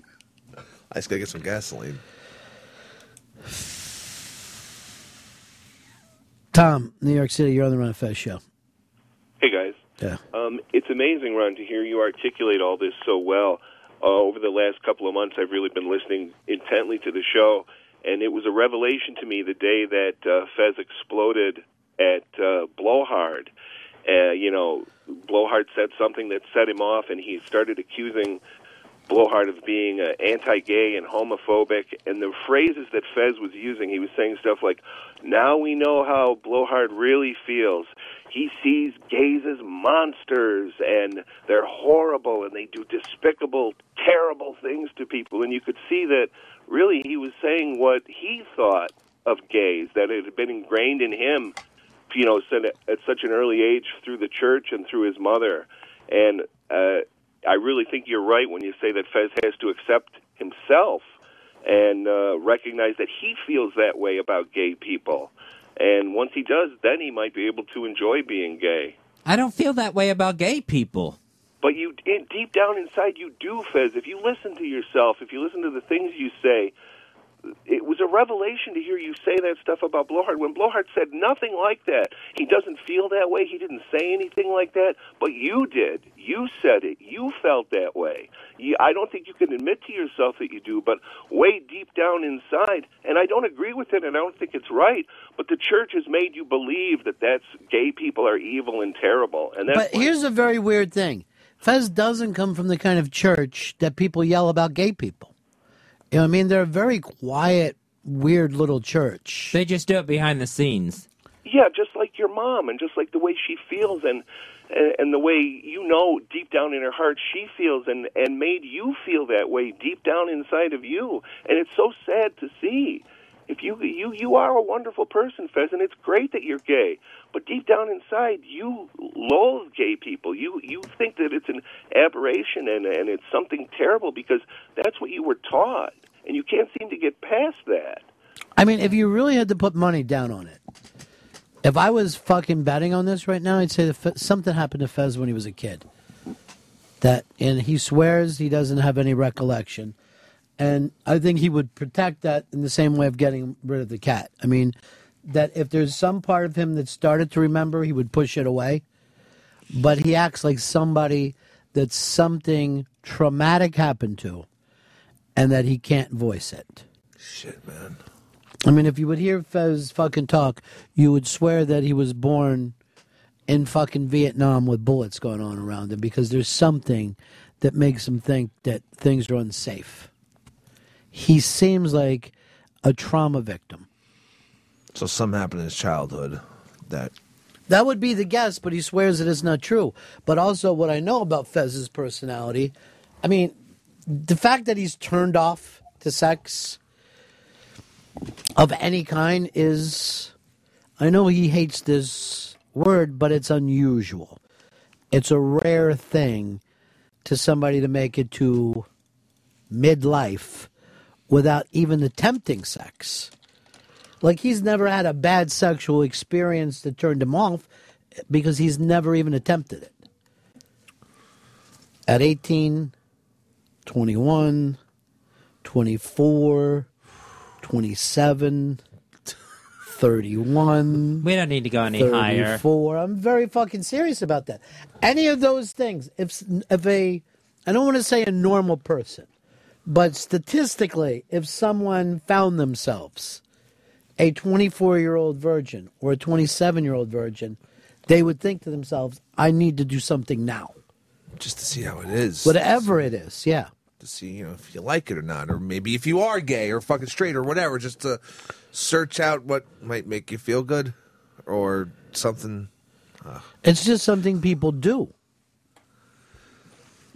so the fact that he never attempted that, you know, and his whole thing seems to also be this weirdness of gay people are normal. It's a normal thing to want. It's normal. Normal was so fucking important to him, right? Now, when I was sitting around, I was telling you the kind of fucking music that I listened to, that there was so many gay, blah, blah, blah. The last thing I wanted at as a young teenager was normal. To listen to normal, to watch normal, to read normal, to live around normal was frightening to me. The scariest thought that I had was just growing up to be a normal person. Fuck, it get weird. Where that's Fez's number one thing is to become somebody who's normal, who fits in the crowd. I don't even understand wanting. I, I don't. I don't know why anybody would want to even say, you know, I want to live in a normal environment. I mean, I know people do it. You know, people who like comfort or whatever, but I don't know why anybody would go, "Oh, I'm into fucking," you know, wildness, but then I also want it to be considered normal. And I don't know if anybody considers their sex life normal. Whoever everybody is, they've got their own perversions, you know, their own fucking kinks, their own freak. But they go after it. Well, yeah, because they- they've they've had experiences and they found what they like and they know what they like. So right. yeah, So a foot fetish guy doesn't go around screaming, hey, I want everybody to accept fucking people that are into foot fetishes. He just is into his own scene. But you don't have you, you haven't sucked any feet yet. Well, that's a whole different thing. Um, yes, we will uh, break here. As always, with these things that we get into with Fez, nothing changes. He's the same place now as he was at 11 o'clock. And tomorrow you will hear him bring up the same stuff. That's another thing that we have to accept always. It doesn't change. Some of the stuff that I'm talking about goes back 10 years now. I got a guy sent to me and said, 10 years ago you tried to do this thing with Fez and he wouldn't do it. Fuck. So I don't know. It's, it's been 10 years. It's probably not. You got to think of 10 years of us. It was 10 years ago where we're like, you're dating somebody. Uh, Some guy just sent me this thing yesterday. And we were all, you know, everybody on the show was pu- pushing. And 10 years, he hasn't gone out on a date. So you'd have to say to yourself, he's happier not going out on a date. Are you happy not going out on dates? Or are you just so scared that you won't do it? No, it's, I'm really, really afraid. It's um, I'm not happy not going out on dates. The worst thing that happened on a date is fucking a bad date. It's awkward and shitty. Who cares? Then you go on the. Uh, What happened over there? it doesn't matter what I'm saying. I'm, I'm sure I've yelled this before, and so many of callers, and so Ron, and anyone else has fucking walked in It's here. all the Vice show. But at the end of the end of the day, he's chosen. Just like we were talking about, anybody who decides, "Oh no, the money is more important to me," he's chosen the safety of it. And what he's doing is is trying to find himself in a safe place, and then yelling out of his window at other people who do stuff, you know, judging them for what they're doing in his life, in their life. That's a choice. There's some people like that. No different than old, any old lady who sits around and, you know, calls people freaks and the Kardashians are whores and, you know, that's why they sell all those gossip magazines so people can sit around and, and judge people who are doing shit.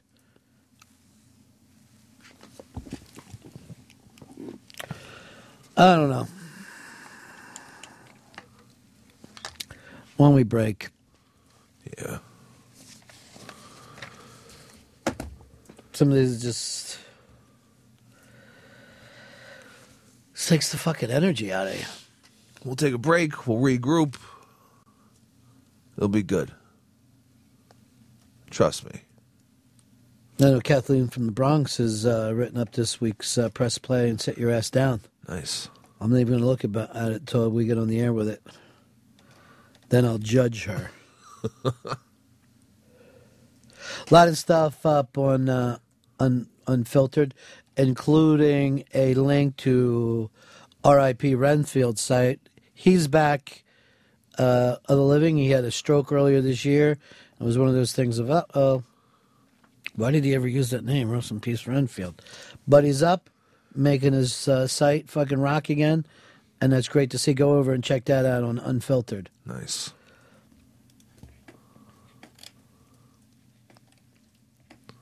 I want to show one more soccer thing before we go to break, and this is the chant that went on.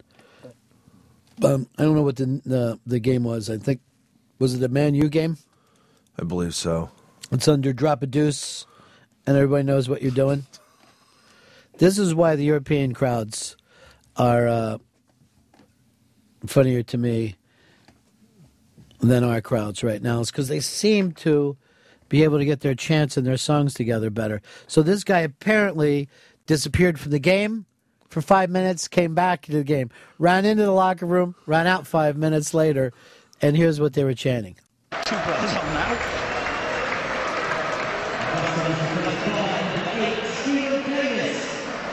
And was already there. He is not a substitute.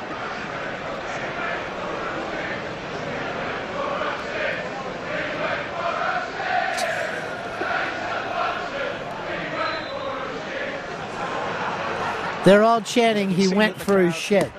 How do they know to put that chant together? They're the most organized and at the same time psychotic fans in the world. Do we even know of a, when a football player goes for a shit and none of his? One, one time, watching um, tennis, the who was the? I'm trying to think of his name. The guy with the bad Pete Rose haircut back in the old days. Connors, Jimmy Yes, Connors. Jimmy Connors. Uh, he went for a shit and actually called timeout and basically said, "I got to go drop mud," and off he ran. And when he came back later, he was laughing about it. But no one thought of coming up with a nice song. He went for his shit. Let's hear just the song part again, because that's just fucking amazing to me. Well, it would seem that the crowd know exactly why he left the field.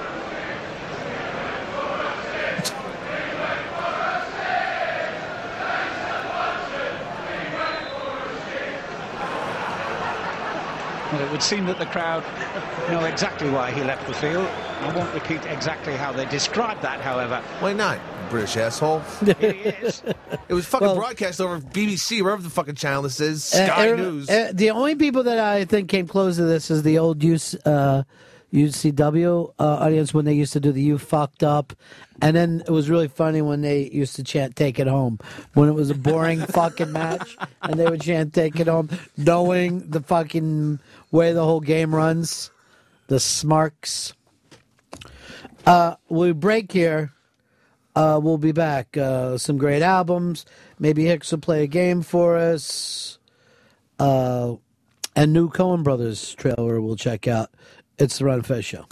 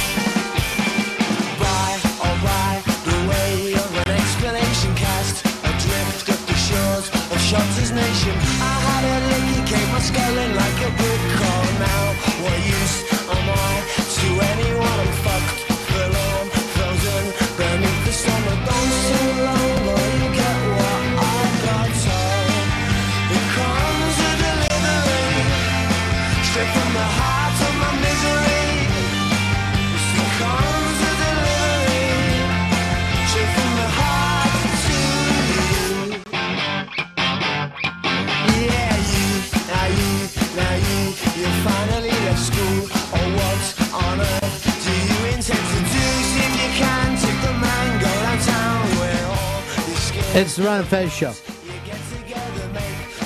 It's a Thursday. Another quick week, another short porch. And then next week we're into a super week for the har for the Har Bowl. Don't use that term because NFL just fucking banged out a guy for buying the copyright to that last year when the Ravens and the 49ers got into the championship games. All right, so the big game bowl with brothers. the big game bowl with brothers is coming up. Yeah. This guy gets the fucking trademark last year, just thinking that might happen eventually since they were both in the championship. Well, I don't think you could. Tra- I think it's wrong to trademark somebody else's name.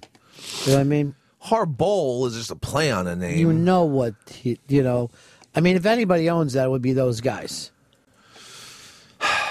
Well, the NFL said, we're going to take your ass to court and you'll never be able to afford to fucking fight us. So give it up, dude.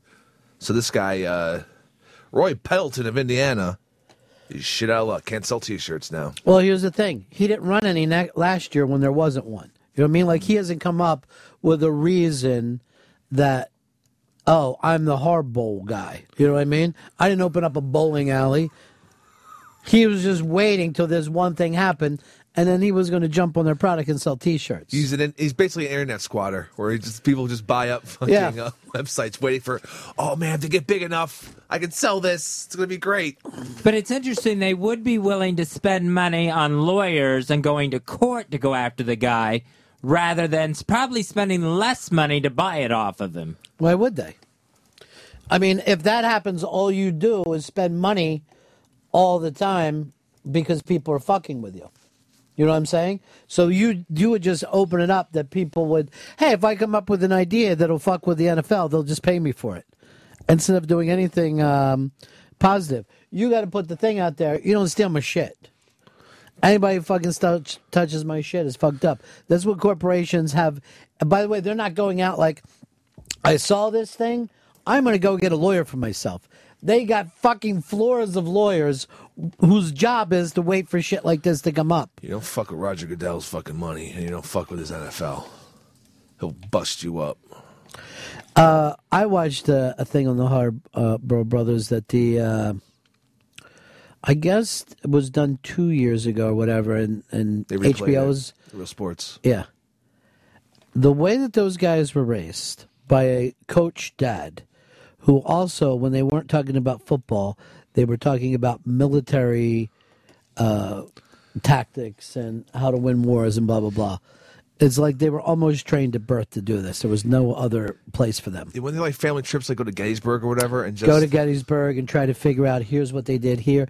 Like honestly, take it of like, what if you were running this thing? Where would you flank people? just nothing but strategy and fucking Yeah. tactics, right? Ugh. Yeah, he fucking made those kids. It's amazing the people that are into military tactics and like will do it for enjoyment purposes. Well, that's the most interesting shit. I, when I was in fucking school, like when they get to talk about the battles, that's the cool part. Right. Now, Fez, that's a big turnoff for you? Military strategy? Yeah, I don't. I. It seems odd to me to be going over something where thousands or millions of people could have gotten killed. Because here's the the fact of it. That those strategies work in all kinds of places in life. So there's a book, and I mean it's ancient. It's like older than the Bible that kids read called Art of War. You guys ever read it before? No. Got it free on a Kindle. They, Tho- just, they sell it for free. Just recently? Well, maybe like fucking a year ago or something. Those strategies can be used in all kinds of situations, particularly business. The first time I actually heard of Sun Tzu: The Art of War was when I watched Wall Street when I was like younger or whatever. My Uh-huh. parents had on, and they, they were in his Gekko's office. Like, read this, kid. And it basically comes back where you're saying, why not just pay somebody off? Why get your why pay for lawyers? That's basically art, art of war is to how not to be fucked with. To if you do a couple things, people will leave you alone because you will be seen in this way. Um, you brought up the thing yesterday, Fez, about people who drop what you call the other F word, don't wouldn't go into a black neighborhood and drop the other N word. Uh, that's because they could get beat up for it. It doesn't mean that you're a coward, but who would want to start a fight that they would lose? You would have to be insane. Everybody wants to start a fight that they could win. What you really want to do is be able to do stuff without people fighting with you. Whatever you're doing. Just get around it. And some of that comes from a reputation of it ain't worth it. Even if you beat that guy up, it's never going to be worth it. Um, the San Francisco Harbaugh, he's John. Jim. Jim. Jim All right, he's Jim. John is the younger one, right? The Raven guy, yeah. Jim was saying he doesn't have another friend besides his dad and his brother, and they never even set out to make another friend. And they were also saying that when he was when he was a kid and thing, there was this cute little girl batting against him in little league. He was like nine years old, and he put one right in her back. And he was saying everybody, well, his brother was laughing, saying everybody was mad. He's like, she was crowding the plate, and I gotta, you know, you gotta do on the inside of that plate. He's hardcore. There's one thing he cares about: fucking football and nothing else. It really his life. is, whether you like it or not, the uh, an incredibly interesting thing, and you know, the Ryan brothers must be like, "Fuck, we always want that, wanted that." Even the Gruden brothers could have a shot at that, you know. And their old man was a was a coach. Uh, these guys that get raised by coaches, they seem to think that's what men do, coach. that's what you got to do. You just grow up and you coach. You fucking lead men onto the field. And then after that, there was a great thing on um, the guy from Two Live Crew, Luke Skywalker, now coaches uh, school age kids. Fucking cool. And no longer chants out, I want some pussy. He ends up, ends the games at halftime, maybe. Um, no. Uh, Bill, you're on the Ron and Fez show. Hey guys, how you doing? Good. I was thinking about instead of a hard bowl, the the Super Brawl, B R O W L. Yeah, I don't think that you could get away with that. I mean, they will. I actually did commercials before when we were uh, TV commercials when we were giving away a TV set where we had to say to the big game, your chance for the big game. Oh my god! Six foot subs, a free TV set. And yeah, they uh, like leading up to it, the fucking PC Richards and Best Buys will be to drop that shit too. It feels like that's the next thing to get copyrighted by the NFL. Like they won't want you using that because everyone absolutely knows what the big game is. See, I don't think they could do that though because people have used big game for so long. You know what I mean? That's what happens with the copyright thing, is that the other uh, businesses could say, "Well, we've been using big game for 15 years or whatever, and you haven't been." It's too vague. I mean, it's it's the big game. A lot of games that's a big game coming up. Yeah. It's now uh, I don't know why they wouldn't want anyone to push their product as being the Super Bowl, but I guess they think they could come up with reasons why they wouldn't want it, so they're not going to let you use it. But you would think they would want people saying, "Watch the Super Bowl." well, I guess they let yes, they let ESPN say it. So I guess it was this is Well, they they got a, a deal with yeah, they, they, they, when they ESPN. licensed it out to. And I think we're allowed to say, hey, the Super Bowl is coming up on Sunday, but we're not allowed to say, join us here on Super Bowl Sunday Oh, yeah. and we'll do the Super Bowl pregame party. We can't say that at all. But we could say, everybody watch the Super Bowl next week, or who do you want in the Super Bowl? What they don't want us to act like is that we're throwing a Super Bowl party. I think they can. I think we would be able to say, win your Super Bowl tickets here if we own Super Bowl tickets. But we can't say, oh, we're throwing a Super Bowl party. Win your tickets into our Super Bowl party. You can't do that. That's fucking weird. We could promote that it's happening. That like the Super Bowl is happening on this date with these teams, but we're not part of it. We're not like associated we with are the not Super part Bowl. of it. We are definitely not part of the Super Bowl. they don't want anybody saying that you're part of it. Now, we are sending shows, you know, Sirius XM um, sends shows there. So, you know, they work that whole thing out. But we've been on the air during that game before and had to act like we're just on the air and the game's in the background. We couldn't sit there and be like, oh, Jesus Christ, you know. Something's they don't want, yeah, they want you to go to one of their partners and listen or watch the game. Shit, man. Those lawyers have that shit on lockdown. Um, well, they put a lot of money into that, and they did invent it. You know, it's not like there was always a Super Bowl, and these guys just started, you know, doing one too. The Puppy Bowl better watch its ass. I, I never let myself do any of that shit. I don't I don't turn away. No, I mean, first of all, you I got, watch the big game on the big game channel. Who has it this year? CBS. CBS. Did you watch the big halftime show too? I do. You gotta watch the fucking halftime show. I agree. It's a crazy spectacle. I got an idea that I think would be the perfect halftime show. What's that? Marching bands. Bring that Ohio State marching band. Everyone will fucking blow the fuck up. I would love to do it. I'm telling you right now. I guarantee you they could put together a hell of a show and blow up that halftime. Oh, I mean, they, they were able to put together those things we watched on the on the iBang, and then in a week, within a week's time, they changed up their entire fucking shit. They had- Imagine what they would do with the Super Bowl if they had the opportunity. bombs would go off. They'd be fucking throwing explosive at uh, each other. I hope not, Chris. Well, not to hurt. We live in a post 9 11 world. You know. can't say after not to hurt and act like that helps. It'll be like what did you guys do your sports show on last night? A lot of Jerry Rice talk. Was it 100% Jerry Rice talk? Probably about fucking sixty percent. Okay, good. Majority have led off right away with it. All right. Uh, the box is up on the iBang today. Press play and set your ass down. Kathleen from the Bronx has come up with this list. I am refusing uh, to see it in advance. And Chris, why don't you give us her four? The press play and sit your ass down. Volume number six. David Bowie, Hunky Dory. Okay. First of all, there's quite a few Bowie albums, but out of all of them, that this would be the first to get into. This is the one with changes on it and Life on Mars. It's a great album. Really Queen Bitch. Okay, Queen Bitch. If you want to bring that up, you feel like I didn't mention enough of them.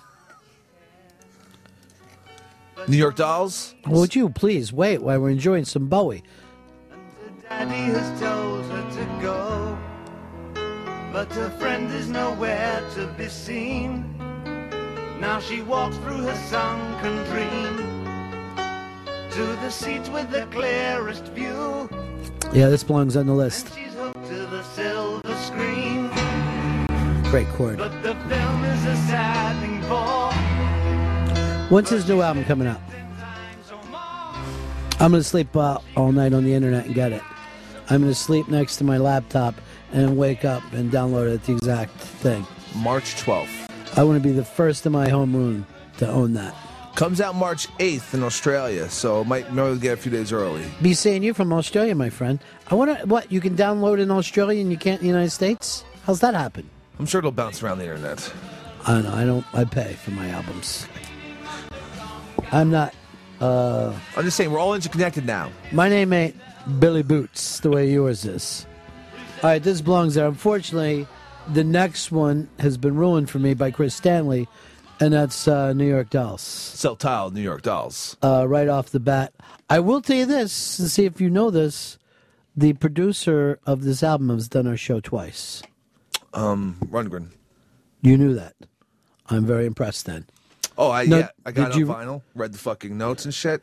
or did you just read? did- I swear to God, I, I swear to God. I- Let me know this. Does Kathleen put it up?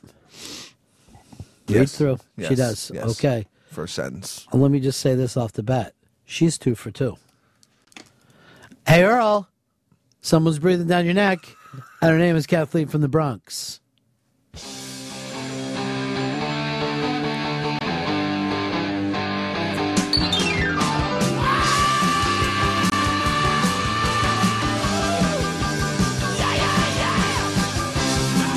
This is one of those bands.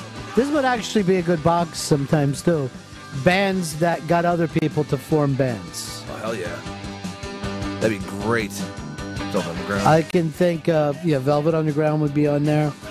I would throw I would honestly throw Ramones into it. I definitely would throw replacements into it. Sex Pistols? Sex Pistols probably more for England than for America. Yeah. But yeah, Sex Pistols would have to make it. I'd also, oddly enough, put the Stones on the list. Because if you think who started more bands or who did more bands sound like, the Beatles or the Stones, you know, it looked, some bands look doable. But like, you wouldn't look at Pink Floyd or Yes and say, or Frank Zappa and say, you know what, guys, we can do that. They're almost too intimidating with all this stuff. You need to make it look fun. For your generation, I would say Green Day, Chris. That pop punk thing blew the fuck up. Once they hit, they brought everyone on with them, and then everyone else was like, "All right, I can do three chords." And Yeah, and if you're a, if you're a little kid and you're like, you know, sixth or seventh grade, you look at that band and you're like, that looks like so much fun. We could probably start a band right now. After that, I don't know. Then I probably would have to go um, Danger Mouse. But now everybody wants to be a fucking DJ. DJ slash producer. Um, Brian, you're on the Ron of Fez show. Uh, I got a band that's uh, probably caused people to want to be in a band or form a band. All right. That's the band Television. Television, uh, same exact era as the New York Dolls. Um, not as well known as the New York Dolls, but really fucking great stuff. Still beloved in this city anyway. No. Charlie, you're on the Ron of Fez show. Oh. I mean, no disrespect, but I like David Bowie more as an actor. What comes to mind first is The Man Who Fell from Earth and playing Tesla in The Prestige. But if you go through his IMDb, I don't even remember him in Last Temptation of Christ. Uh, yeah, he played, uh, what's his name? The I Wash My Hands. The Pontius Pilate. Pontius Pilate. There was also, when he plays Andy Warhol in Basquiat, it's great. And then there was uh, Merry Christmas, Mr. Lawrence. I thought was this really weird, kind of almost gay Bridge over the River Kwai thing about it. Um, and then the little kids always love him for that Muppet movie. Labyrinth. Yeah. Yeah. Little kids are crazy about the labyrinth. You love- okay, Chris? I'm okay. I'm Thought you had that looked at. No, that's that. This is just smoker's cough now. Uh, James, you're on the Ron of Fez show. Hey, buddies. Uh, You got to go with fucking Sabbath, man. So many metal bands uh, calling them as their influences, and you know, shit. Now, at, at that same time, it was Sabbath and probably Deep Purple that made people think we can start a kind of garage metal band.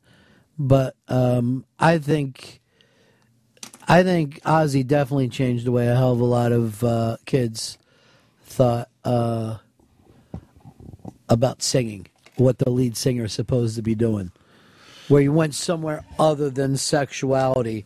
You went to like, I'm going to just go after weirdness. You know what I mean? Fucking crazy. I'm not going to try to turn on chicks. For some reason, I'm going to try to fire up boys. Because I don't know if anyone did that before. Maybe JLL, Jerry Lee Lewis. I think boys just l- gravitate towards him. Yeah, that he, but he was more like a Hellraiser, and uh, I don't think Ozzy ever thought to himself, "Hey, where's my girls at?" You know. he was the Dark Lord. Yeah. Um, so that was definitely uh, no. Um, Kenny, you're on the Ron of Fez show. Hi. Yeah. Hey, number one band of all time that started other bands, Kiss. I can say it from personal experience. I've been a musician for 30 years, and the day I heard Peter Criss, I picked up a pair of drumsticks, and I haven't looked back since. Uh, you got into them when you were a little kid too. Yep. Yeah, that's the weird thing about Kiss, and Green Day has it too. For for some reason, little kids, I mean, almost babies, love that band. Let's get back to her list. So far, Kathleen from the Bronx is two for two. What is her third? The third, the Stone Roses. The Stone Roses. Self. Finally, somebody going for the Manchester sound around here. Love it. Something that Chris never brings up on his What? playlist. Waterfall was in my playlist last week. I doubt that very much.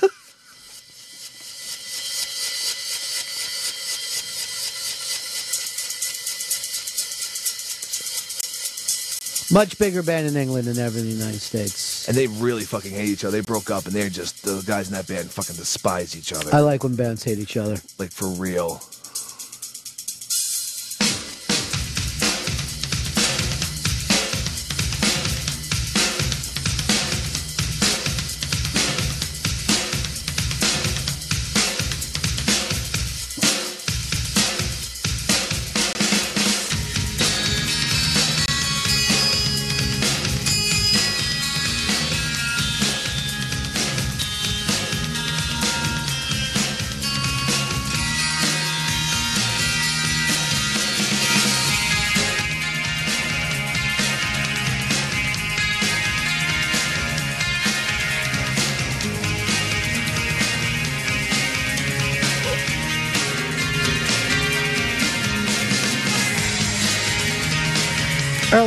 Early days Hell yeah! when it was still called E, When like just Fuck the dropped. Gentleman, yeah.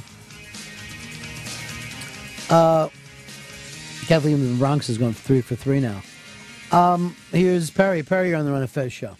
Hey guys, yeah, I would definitely say Nirvana and REM. Well, the problem with Nirvana is it's almost like rock almost died after that band. So I don't know how influential they would be. I mean, a great band. And all the bands that were associated with grunge were coming up at the same time as them, and they sound slightly different. Well, they, you know, the the great thing about the grunge thing is that they didn't even know that they were grunge. That they kind of thought that they were starting punk bands. And they were just fucking hanging out in the Northwest. They really did want to be the Pixies. They really did want to be the replacements. And then they had no idea that what they did was considered so much different. and new and Yeah. exciting and blown the fuck up.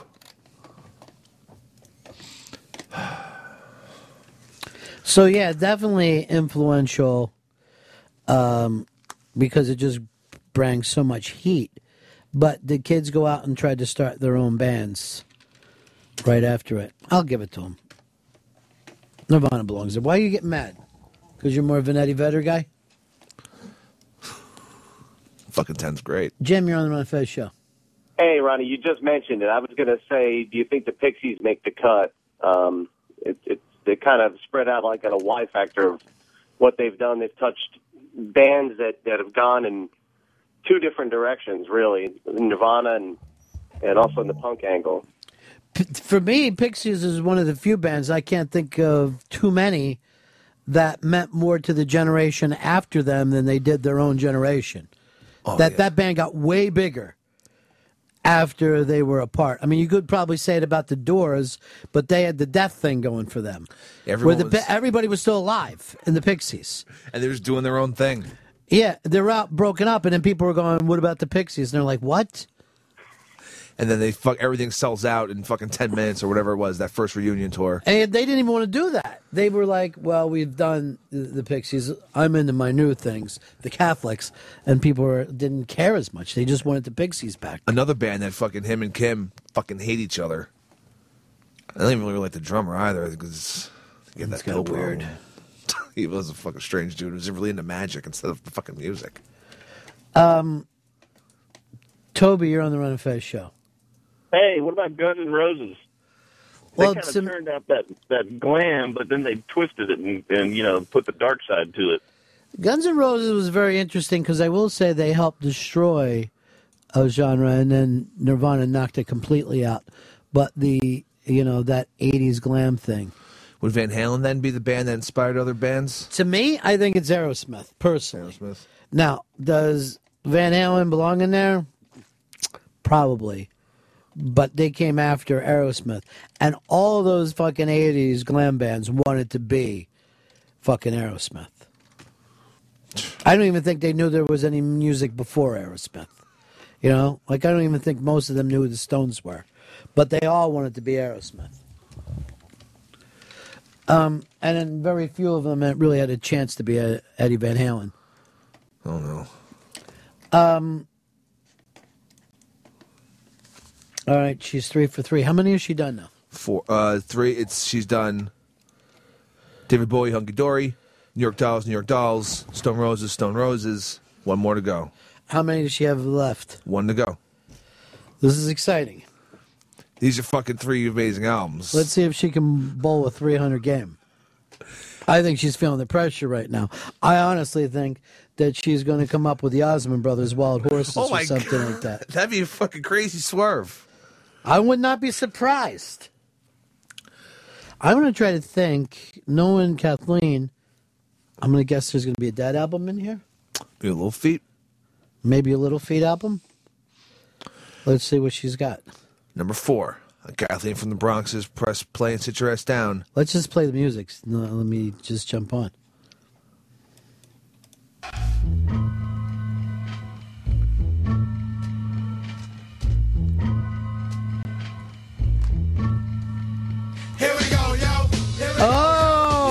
Son. You know what I didn't take into account? Her coming of age. Tribe called Quest. Low end theory. Well, what do you know? The dead dog is first up to bat. No batteries included and no strings attached. No holds barred. No time for move faking. Got to get the loose. What is it about this uh, group that everyone loved? And I don't even know if they ever had like big album sales or single sales. I don't know how they did. They didn't. They uh, but they got a lot of critical acclaim. They were always on the underground, right? Yeah, and people who like hip hop love them, and then they broke up and didn't get back together, which solidified them as holy shit. Do you guys realize how good a Tribe Called Quest was?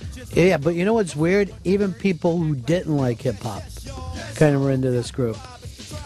Well, they went like like at the time, gangster rap was really popular. This ain't gangster rap. This is something else. This is more like pure hip hop, I guess. I don't know. No, it's kind of tribal. It's kind of almost uh, like borderline hippie-ish of you know we're all together. It was positive. It was positive, naive almost. New York, North Kakalaka, and Compton. Check it, check it, check it out. The loops for the troops, more mounds to the ounce. And wow, how, Good how, fucking album. how, how, brown cow. Well, ill to the skill gets down for the flex. Next is the textbook old to the new, but the rest are doo-doo. From radio to the video to Arsenio, tell me, yo, what's the scenario? Scooby-Doo, whoopie-doo, scenarios, radios, rates more than four. Scores for the scores that smother dance floors. Now I go for mine, shades of cheese. All right, so it's four for four. Yeah, I'm giving it to her. Very strong, Kathleen. It's a really good fucking list. Earl Douglas better watch his ass, huh? Earl who? Black Earl Douglas? Doug ass is more like it. yeah, the ball's back in his court now. I know what he's going to come back with. Uh, Trixie. Trixie Whitley every fucking chance he gets now.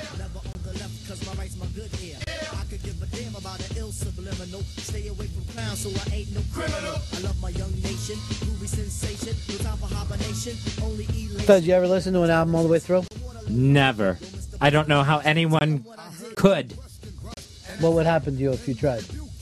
I would either fall asleep or just go nuts and have to turn it off probably before the first track was over. My God. So you just your house, your home is silent at night, right? It's Yeah, I mean, if I put on an Except for his entire own whimpering. Oh, if I put on an entire album, I wouldn't even hear it. It would just become like a droning noise in the background. I would not even te- be able to tell you when one song went into the next. So weird to me. Young Busta Rhymes on this fucking track. Hey, Bill, New Hampshire, you're on the Ron Fez show. Yeah, you guys kind of hit on it right there with uh, Kathleen's last pick, but um, the Beastie Boys, you know, I mean, they they changed with, especially with Paul's Boutique. I mean, they changed the way that rap albums were made. You know, I- they I- were the reason that people started charging money for the samples and all that stuff. I will tell you the truth about the Beastie Boys. When they first came out, I thought, uh, how lucky for these little kids. They get some silly throwaway hit, and they'll always remember this summer that they had a chance to go out as they go on out to college or working, and we'll see them and where are they now. There has never been anyone who's had a longer, better shelf life that I disregard it on, you know, just because I thought it was cute. I thought it was fun, but I almost put them. It's like if you found out that the fucking Psy from Gangnam Style would go on and change the way people looked at things. Uh, the Beastie Boys were fucking incredible. The way nobody took those kids serious the first time out. They, it almost seemed like they were Jersey Shore or something, you know? It's like if you found out Vinny from Jersey Shore went on to become De Niro. That would fuck me up. I don't know if it would fuck you up, but it would. I, I that happened. Um, here's Dave in Chicago. Wants to school us a little bit. Hey, Ron, how's it going? Hey, buddy. Uh, I just wanted, uh, you know, Tribe Called Quest was it was like in that era of the late '80s and early, like kind of like Pep said when uh, gangster rap was all about, you know, popping caps and stuff. And Tribe Called Quest wasn't anything about that. It was all, especially with Low End Theory, it was like uh, the smooth jazz tip. It was, uh, it was definitely different for the time, and I think that's why the music holds up for so long. And then they were all kind of wasn't it like uh, after seeing that documentary that whole native tongues thing, where they were in and out of different things, like they had this idea that everybody was together making music at different times. It was really almost fucking communal. But they hated each other like other bands too. They got to that point. You can't do something without hating the other guys that you're doing it with, no matter what the project is. They just built, and then they all started hating Q-Tip. Q-Tip started hating them. It doesn't matter what you do in life. Somebody's going to look over that you used to be close with and go, oh, "Here comes this motherfucker." now what? Back to your same fucking shit every day. Oh, I'm sorry. Did we? Are you doing your part? Good. Okay. Great. then let's go. You can't help it, and that is life. That is a human condition. It's gonna happen. Wonder if the Beastie Boys hated each other at some point. I think it helps that one of them got sick. It's Yeah, always that- helpful. Everything will be forgiven at that point. Well, it's like a family. If there's like, oh, our whole family's b- broken up, don't worry, somebody will die, and then everything gets forgiven.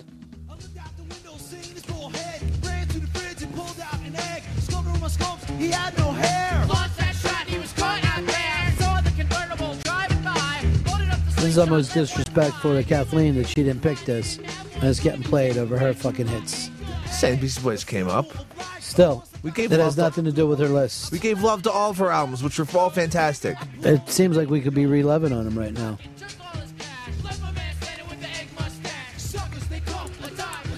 Well, Chris, you've been um, pretty much just cruising through the show, taking it easy today. Oh, what? So I'm gonna put a, yeah. I mean, it's all been about Fez has shared his same story with us, and went through it beat by beat again in exactly the same way. Hey, I brought up the hor- fucking horrible guy again. fucking screwed over. Nobody liked that. I mean, I Oh. couldn't light up any phones on it. Kathleen, of course, has come in here and just fucking destroyed any box that you've ever put together before. Huh? Come on. Once um, you finally get around to it, and I know I don't want to wake you up, Oh, I'm fucking.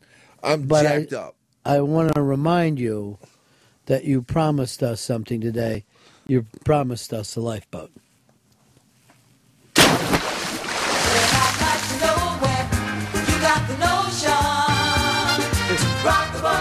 Sing it. Rock the boat. Don't tip the boat over. Rock the boat. Don't rock the boat, baby. Rock the boat. I'm always most intrigued by this.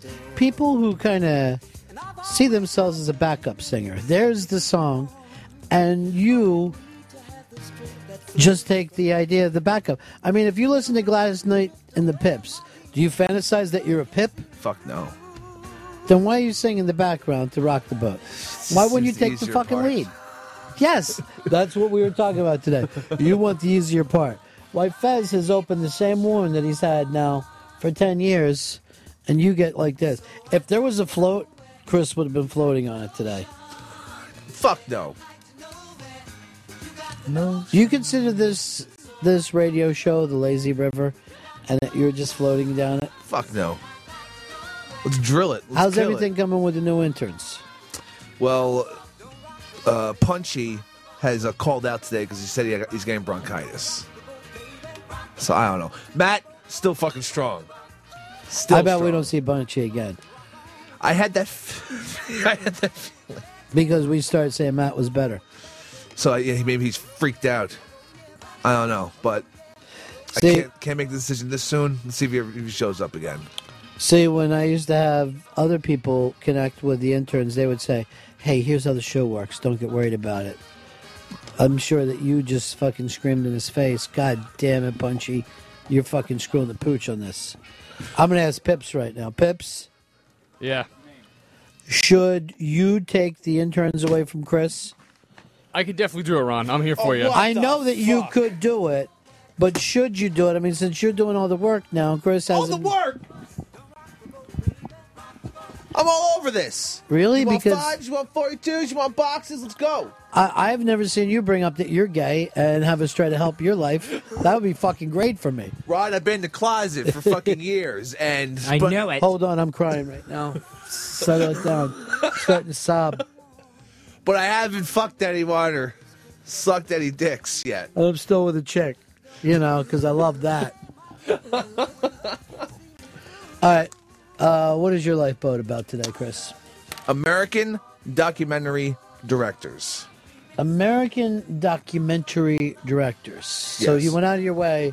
There won't be any French documentary directors. No, because I was thinking about maybe Werner Herzog. Mm-hmm. But you know, he do, he also does a lot of regular films, right? Feature films.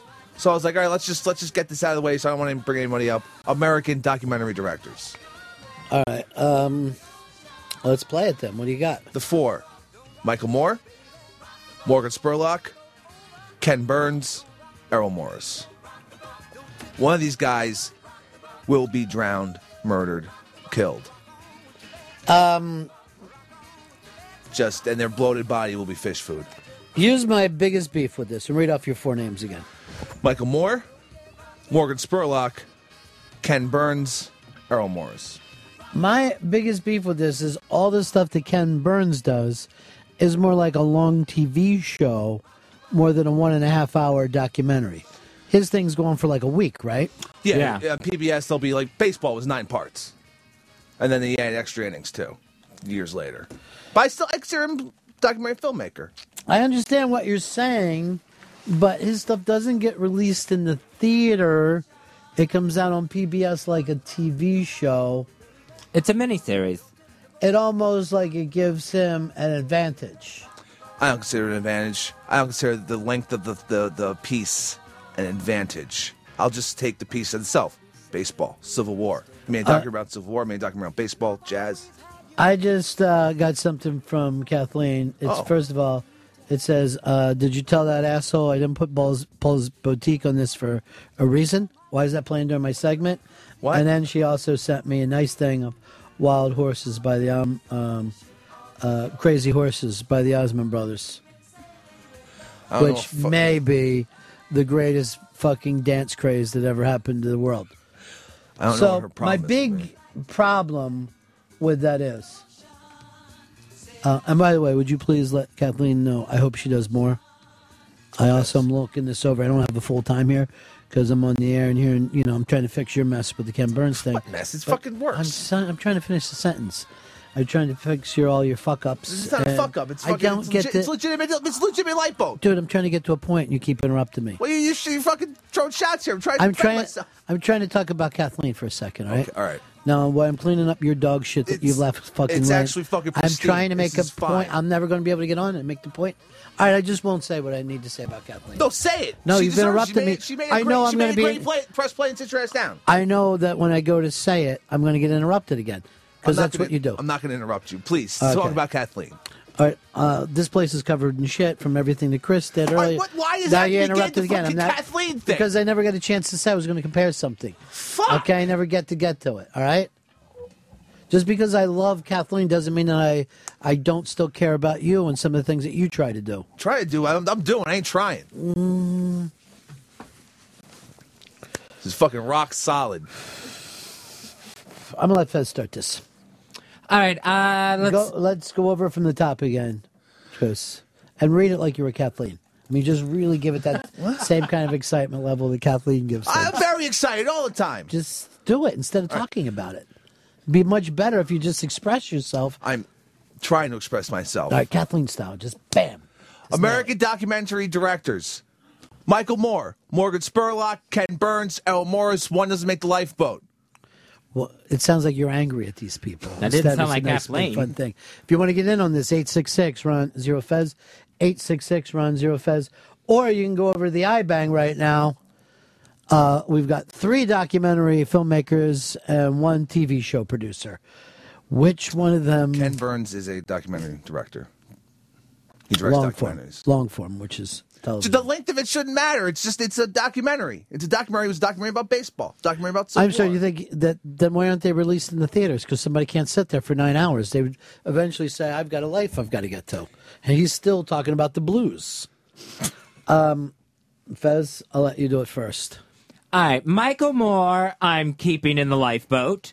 He stays there. And I think important documentaries, uh, Bowling for Columbine, uh, the Fahrenheit we all know what he's done. He's a very famous man. uh, Errol Morris, uh, I'm keeping in the lifeboat. What films has he done?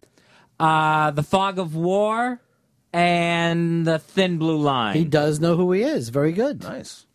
and has been a guest on the show. Down to Spurlock and Burns. I am going to save room in the lifeboat for Morgan Spurlock. Ken Burns goes off the boat. Oh, what the fuck? No, why would you kick Ken uh, Ken Burns off? Um, I think it's just I'm going by importance of work. Spurlock doing obesity. Oh, Are you familiar with Ken Burns? With The Civil baseball War stuff? and baseball, civil rights, jazz, blues. Prohibition and the new one, Central Park Five. Oh, he did Central Park Five. I didn't know about. I forgot about Central Park Five, but I'm still. I'm putting Ken Burns off the lifeboat. He did the uh, the piece on national parks. He's actually one of the uh, most uh, important historians, I think. Of, jeez, there he goes. Uh, bye, Ken. I'm sorry. No. Uh, by the way, uh, He's raised more money for PBS than anyone in history, He too. should be Ken PBS Burns. And I don't know what it is, too, because when you're watching that, you're like, I want to own this. And I get a fucking tote bag. Uh Uh-huh. Good. This is going to be $800 well spent. Um, Here's uh, Dan. Dan, you're on the Ron of Fez show. Hey, buddy. Hey, uh, this is too easy, man. Uh, first off, Ken Burns is all day long safe with war and uh, the Civil War. It was they were awesome. But Michael Moore, how do you consider that guy a doc director? I mean, it's, ugh, He's a documentary it's all film. skewed from a point of view. It's The not a guy's done more. For, even even Ken Burns has a point of view. Every human being is going to have a point of view. No, yeah, yeah, and I totally agree with that. But I mean, when you're when you're so far to the left, and these guys are assholes. I mean, it's one thing to be against the Japanese for for the war, or against the Germans for the war, or for the North a little bit. And you're right. Everybody has a point of view, whether you're trying to be objective or not. Mm-hmm. Uh, but you you can't tell me you can't see a difference between Michael Moore and Ken Burns. Uh, that that that's what the game is about. But to come out and say that he's not a documentary filmmaker is absolutely wrong. He is a documentary filmmaker.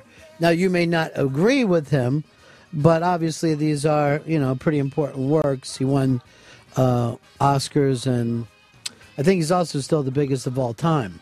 with Fahrenheit. I, I was over at a thing one night. I was very surprised to see this. Uh, I'm at the New York Film Festival, and I come out of the theater, and Ken Burn, uh, Michael Moore saw the same film, and people were like running at him and getting shit signed like he was the Beatles. I was like, oh, I didn't know he was that fucking big. Yeah. They're like, Michael, Michael Moore. Michael, you're the best. And this was a long time before you know Chris had fucked up all of Kathleen's stuff. I didn't fuck This- up anything. We went through the fu- we went through the list. Can went I over every please make album. a point? I would love to finish the sentence. Well, if, when you br- you're starting out with "I'm fucking it up," I'm gonna I have to No, react. You didn't fuck up anything for me. You fucked up Ka- Kathleen's. You let her down. I didn't let her down You, at you all. treat me very well. You I- don't show me the disrespect that you showed her bit. What what what disrespect? We went through every album. It was great. Uh, why don't you do yours? Uh, okay. Errol Morris, fucking love him. He got a guy off death row with his investigation and documentary Thin Blue Line. He's staying. Saved a man's life. Got a guy off. There's I don't. There's not We many. got it. We- not many better said. things you could do. Ken Burns. I know it's been said that his his documentaries are too long, but they're the shit. He's safe. Baseball, couldn't get enough of that watching that as a little kid. Just watched it again. it's fantastic. It's really, He is a phenomenal, really good.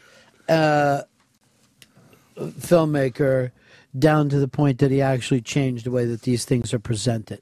That when most people start, they're like, this thing is coming like too much like Ken Burns made it. We got to put our own thing on it because it's almost like that's the way that you do it.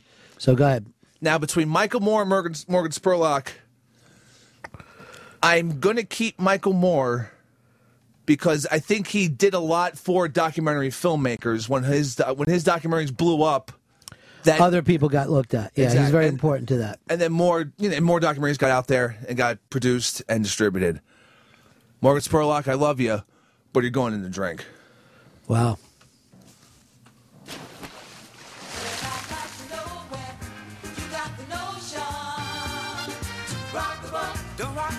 Bye. Adam, you're on the Ron and Fez show. Yeah, I got to go with Hicks there. I, I uh, even though I liked you know Spurlock's documentaries, I felt like they were just the one type of documentaries. And Ken Burns He did eat a lot of freaking- fucking burgers. Hell yeah. And he made himself throw up. Of course, but I mean Burns. You know, look at all his documentaries. They cover everything. They are kind of done the same way, but they they cover so many different subjects. And Michael Moore, you know, is is the number one. He's the first as far as doing really really crazy stuff that went to theaters. To my dear wife, as snow starts to fall over northern Virginia, I think of you down south in Dixie, your vagina moist and waiting for me. Like, where? a Where dirt- did you get these? Ken, that's a dirty fucking letter, dog. Uh, Barton, you're on the Ron of Fez show. Barton? Yeah. All right, let's keep Ken Burns because I didn't even know people had sex back there until I watched the Civil War Yeah, they banged your shit. Yeah, where'd you think people came from? Well, I mean, I guess coming in pussies felt good even back in the old days. Absolutely. Always feels good. Yeah, it did. Not the Fez though. he refuses. Pushing, you know, I didn't know there was even that in back in there, you know. hmm And uh, that dude, all he did was eat at McDonald's for a month. He's got to go. Gotcha. Um, Robert Birmingham, you're on my Fez. Oops, let me try again. Robert. Yeah. Hey, Ron. Uh, yeah, uh, Ken Burns, I mean, he has that entire photographic effect named after him where they take a still picture and make it, No, uh, he know, did. it look like yeah, a movie. yeah, he did that first, huh? Yeah, yeah, he was the first guy that really promoted. In fact, there's there's uh, Photoshop packages and stuff now that have uh, things called the uh, one of their effects is a Ken Burns effect. You can actually select that and it moves that around in the frame. Uh, but, but I mean, Spurlock. I mean, he ate he ate freaking Big Macs for a month. I mean, that's I mean, it's not exactly investigative, you know, reporting, but Well, uh, It, the interesting thing that Hicks did here, and I have to really be careful, you know, of how I put this because he gets so pissed off at anything. But actually, he didn't go out of his way to even pick the most important filmmakers. He went for, you know, the people that other people tend to know. I mean, if you look at some of the great documentary filmmakers we've had do this show, only to be ignored during this for, you know, Chris Stanley is. He's like one of those guys like the best album in the 70s, Bee Gees. Best album in the, a lot of records. in the 80s, Thriller. Best album in the zero, in the 90s, never mind. You know what I mean? Like just to repeat that thing. There's a lot of great documentary filmmakers out there. Um, I look over here. Doc's Intoxicated is already said Hicks needs to have bothered Google American documentary documentary makers before doing this. I'll Google you, motherfucker. How you like that shit? No one will happen. Nothing will come up. I bet he feels like shit now. Uh, Fez threw out Ken Burns, um, possibly the most uh, beloved. Your number one to keep, Fez? Uh, Michael Moore. All right, this is a great way to show how you're able to, through your through your picks, change history. Um, Michael Moore now four percent of the vote to be kicked out, and Ken Burns is the most kept at six percent. It's all up on the iBang. God damn. Uh, I'm going to do this one. I'm going to go first and foremost. I'm going to pick Errol Morris because uh, he is incredibly original, and there's really there's brilliance in this thing. There's just brilliance in his work. I could watch all of his documentaries over and over. They created that Interrotron. I'm going to then be forced to this to pick somebody that works in a long form. Ken Burns, which when you start to put up the work, there's no way that it should even be talked about. It can't be. What Fez said, throwing him out is just beyond being able to comprehend. it's life changing work. Amazing. After that, you got Michael Moore and Morgan Spurlock, which is kind of interesting because they're both kind of clown princes. They both put themselves in front of the camera. They both love to be in front of the camera, um, and they both don't mind looking silly, and they don't. They both don't mind people getting mad at them. And Spurlock has done the show, which always makes me want to vote for him over someone who hasn't done the show yet.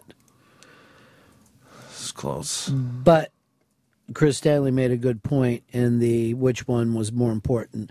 Uh, first of all, I think if you don't have a Michael Moore, then you don't have a Morgan Spurlock. You know what I mean? Like it wouldn't even have dawned on him. So I'm gonna go. Uh, even though I really couldn't, don't think I could eat all those cheeseburgers. Morgan Spurlock, you're going in the drink. Hopefully, he'll have that company logo, Life Vest, that will help him float to safety. And some palm drinks. And I say that not for the show, but just to make you laugh. You know what I'm saying?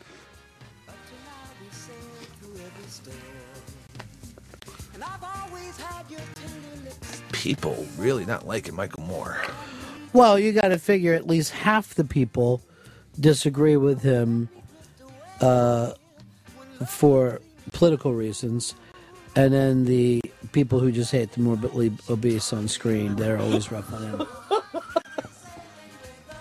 Just don't like looking at him.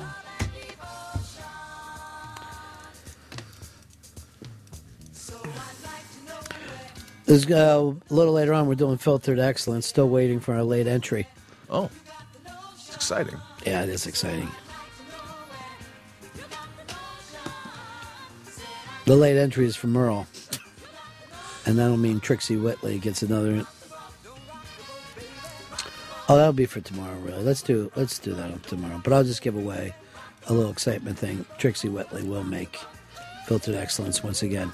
Give her all some time. Uh, also, this came out. Elvis Costello, one of your favorite of all time, doing an album with the Roots. Holy shit, that's gonna be fucking amazing. Hopefully, I can't see it not. I already put up. I have it put up on my uh, sit down, sit, um, press play, and sit your ass down. I can't wait for that shit to come out. Yeah, that's hard to do with all the shit that was left laying around on Kathleen's stuff. Well, I just look. I, pl- I played. I was talking about Paul- Kathleen, not about you. I know, I know, but it comes back to me. I know I played the fucking Paul's Boutique song, but we were, the Beastie Boys came up. It, it feel felt appropriate. We fucking gave love to every other album she did, and it was a great. She was under the feeling, and I have to agree with her. Some of those could have used two tracks. I think she's getting greedy.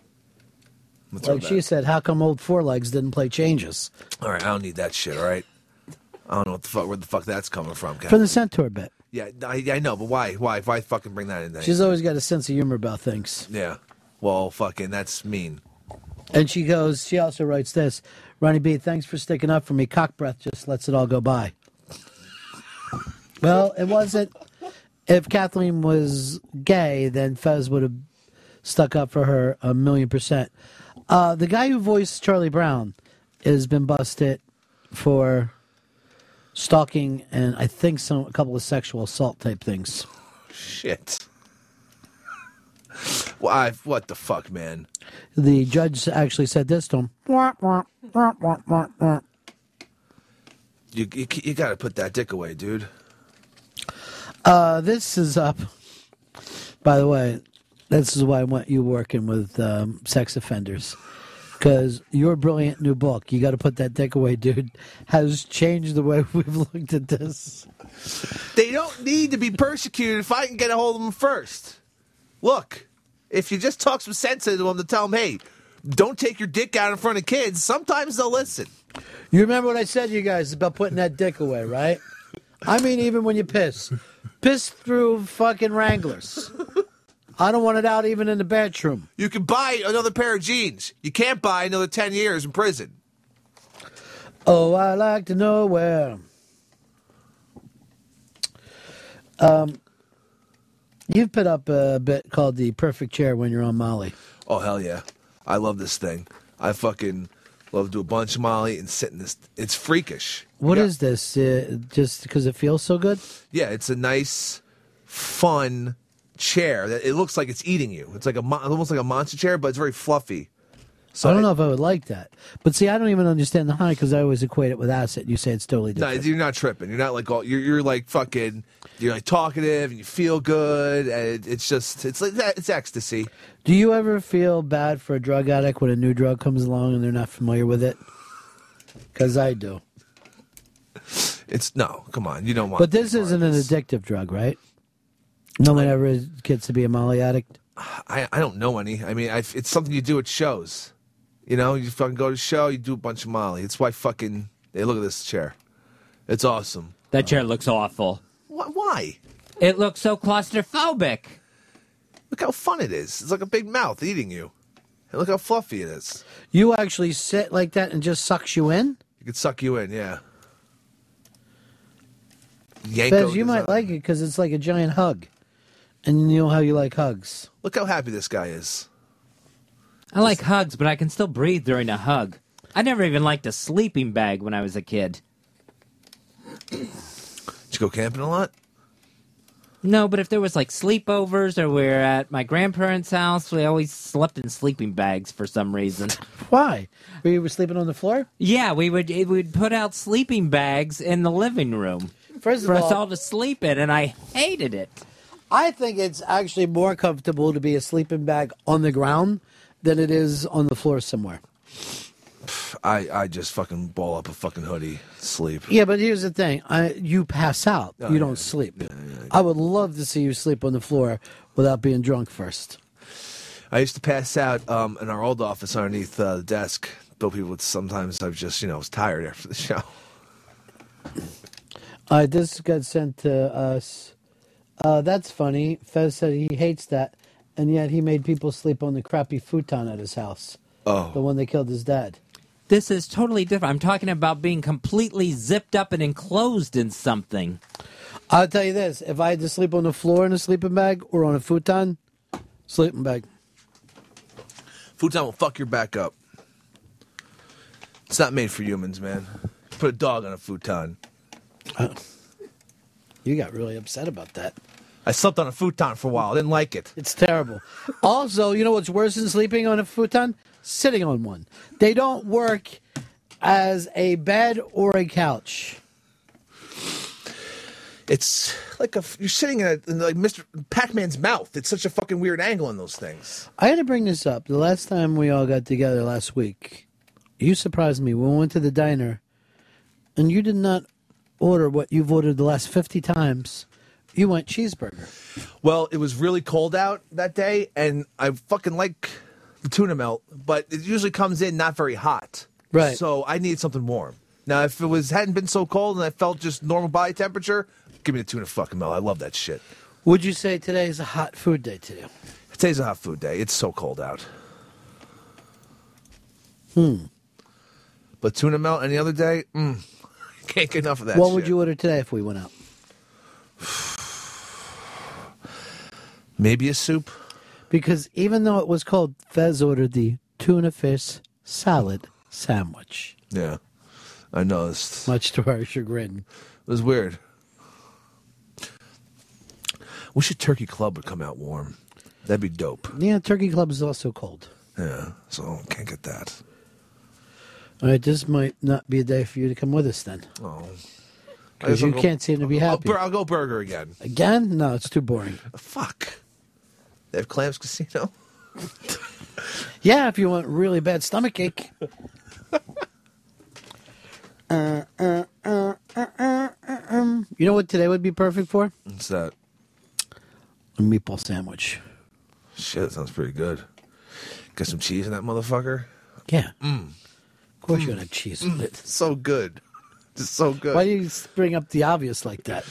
well, I'm thinking about the fucking meatiness and then the sauciness and of course the cheesiness. I Don't even think of all those things together. Yeah, man. We could send Matt the intern find some meatball sandwiches. Nah, I don't want anything to happen to that boy. Oh, I He's all I got left. after Matt, you're all I got left after what happened with Punchy Joe. Punchy's gone. The legend of Punchy Joe. Chris didn't make him feel like he was part of the team, so he ran out of here. Oh, he, he better fucking. He's gonna come back if he wants that credit. That'll be up to Pips. Oh, come on. I. I trust Pips a lot more than you. Pips is actually, I hate to use this word around you because you see it as weakness, but nice. I'm not nice. I'm rough around the edges. And inside. You're rough around the edges and rough inside. I guess the last few intern classes, I've gone more and more off the rails, yelling at them. You screamed horrible things at that little girl who worked the last time. Well, I saved the fucking worst of it for after she was gone, so I could really fucking say what I felt. I don't think you should ever refer to a teen girl, teen girl as a cunt. That's me. I'm old school that way. Well, if I'm getting attacked, I feel I need to attack back. I need to defend myself. Yeah, you're like Donald Trump, where instead of being real, you just get sinister. Oh, I wouldn't call myself sinister. Like I'll misguided. go- misguided. I'll go to an outside source and let Fez judge. Oh, you're sinister. I don't expect to see Fez back me up on this. Fuck me. How else would Punchy Joe get Can I pneu- just bring pneumonia? something up to you that's important? Why would y'all fuck me to a gay man? Well, I wasn't the Particularly only- a gay man who hasn't used his penis for anything but passing a little water through. Well, if I was going to yell at the gay man, that's the gay man I'd yell it at. And if I wasn't. Oh, shit! I'm saying, you haven't made love yet. Do gays make so love? I can't have an opinion. Wait, Of do course gay- you'd have an opinion. Do gays make love? I think when they're in the yes committed relationship. I relationship. never heard them say that before. I think they're in a committed relationship. They they would call it making love. See, here's the thing. Uh, you can do the same kind of sex with a woman that you can do with a gay man. You know what I mean? Uh-huh. Like heteros could have the same either anal or oral experience, right? Right. And we don't call either of those making love.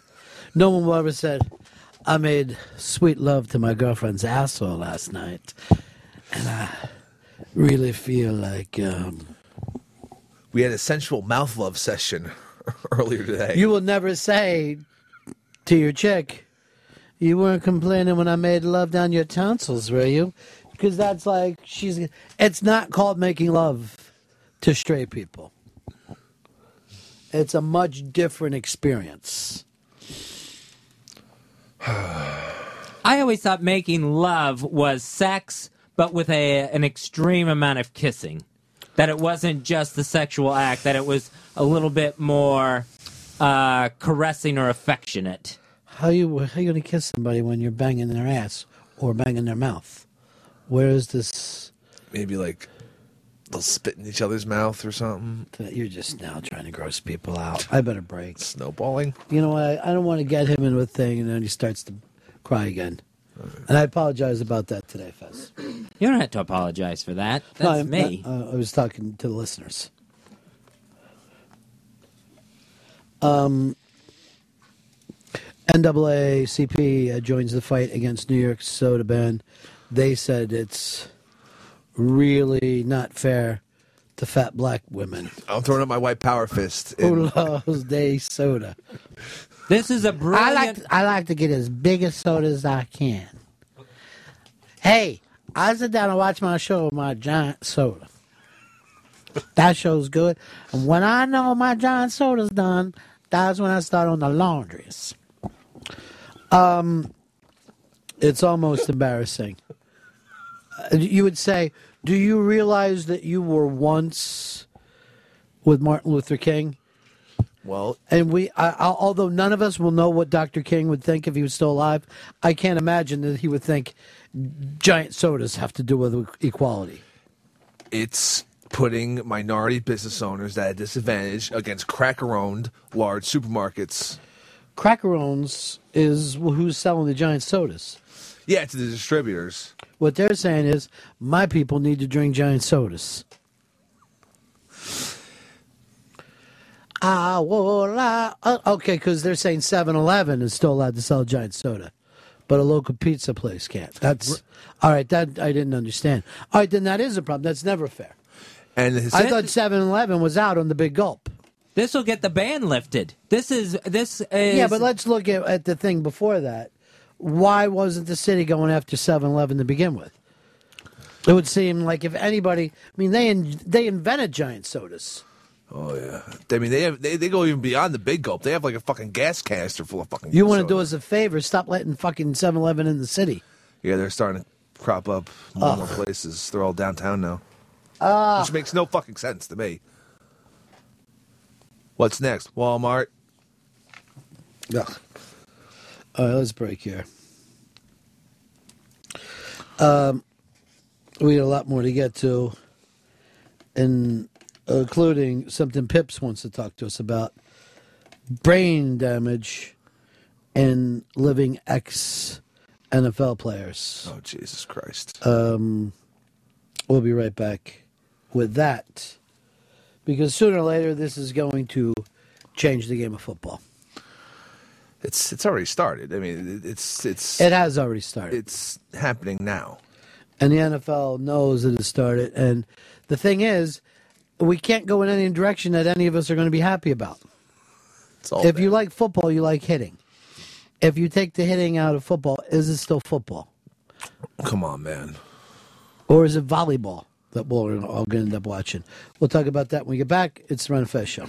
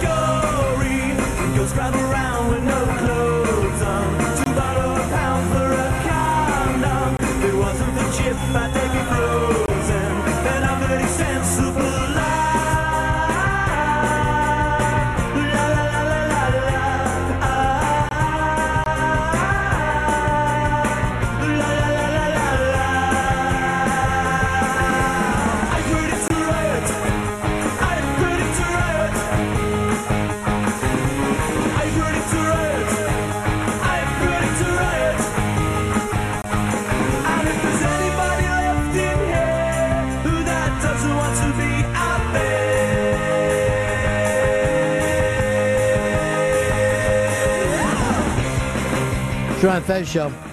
The show that invented Crush Pounds. Uh, 866 Ron Zero Fez.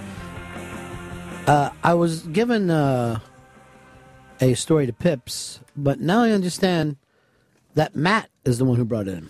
Brand spanking new intern Matt. Yeah, he's uh, he has the study on the CTE disorder and fucking NFL players are actually still alive. All right, what do you mean? Oh, you, should I bring Matt in for that, or are you gonna? You know, I don't want to turn this into a. You know, I want to bring up about what happened with Kathleen from the Bronx again. I, I mean, I think uh, she was totally respected in that sense, and I, we as a show, brought her play list to the air, and it was fine. It was great. I loved it. I love the. fu- I love every album that she had on here. Sure, I played a Beastie Boys song because we were talking about the Beastie Boys and bringing up Paul's Boutique. This is the weirdest apology Jesus I've ever Christ. heard. I know it's it's an it's Come on, Bizarre. What the fuck? um it's almost like if the Germans would apologize to the Jews by saying, "Would you stop now? It, you, it, this is coming off really bad. Look, the camps are closed. Just please, for the love of Christ, just put that behind you." All right. We're going to move into the story. We got Matt. Now, Matt comes to us from where? SUNY Old Westbury.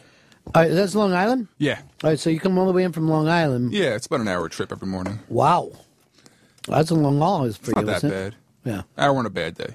I always say to myself, I'll never go more than 30 seconds to get to work. That's crazy. Well, that's because I grew up over a candy shop that uh, my parents didn't own, but we used to rob. So that's where we got our money. Like, where's all the candy? We'd be upstairs. I don't know, but we also sell candy. Didn't they know that they were getting robbed by the people living above them? They were Polish. Oh.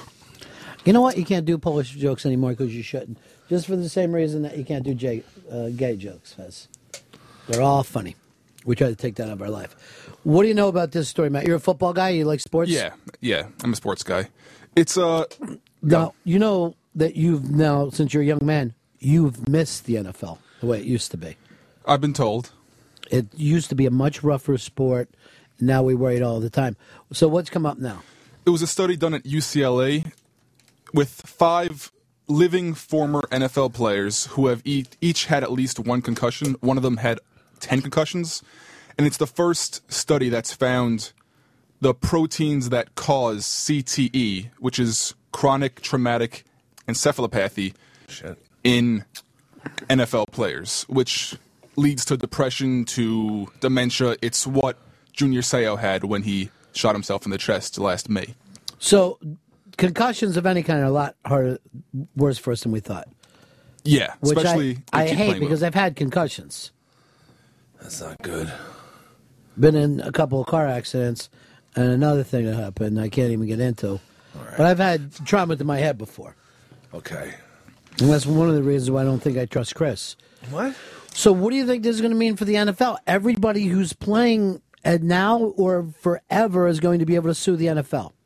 Yeah, Junior Seau's family is suing for a wrongful death suit as of I think yesterday, and I don't know what they could do besides get better equipment or change the rules because there are helmets that could help it a little bit more, but they are massively expensive. How, seems how like they're all- expensive? I'm not sure the price, but I know that it said they were up to 10 to 20 times the price of the normal helmets. The fuck? My NFL's got money. My idea is glass helmets. That'd be badass. Be like fucking Stone Cold, constantly fucking coming out to the field. But then you know people's faces will be getting fucking slashed apart. Still, I think we changed the game for the better. Or just go back to leather ones and No. see if people in in leather helmets will still lead head first. There is that seems to be the big thing that if you don't lead head first, because they bring this up for rugby, that the guys don't wear helmets and they're much safer with each other. But my all-time favorite tackler, Ronnie Lott, was like a missile coming at you. I think the sport would miss that thing, that kind of made it football, those kind of explosive tackles. I don't know, you know, if you really look back into the 1950s, you saw a lot of guys being wrestled down. They would have a lot of big fat guys, and Jim Brown would come running through. And these fat guys would kind of grab him with their arms and hold on And as they got dragged, and then he went down. There wasn't the big kind of impacts that we're used to now. James Harrison's getting fucking nailed every other week when he's when he's healthy. At least this season he was a little banged up, and he was he because he's doing that type of shit. He's running Mm-hmm. into motherfuckers. He don't care. He wants to stop people. He'll keep getting fined. He doesn't care. He doesn't care. He's been fined upwards of, I think it was $300,000 total at last check. Christ. Fez, you're a football fan. It's your only sport you've ever followed. Right. Unless you count wrestling as a sport, and no one does besides you.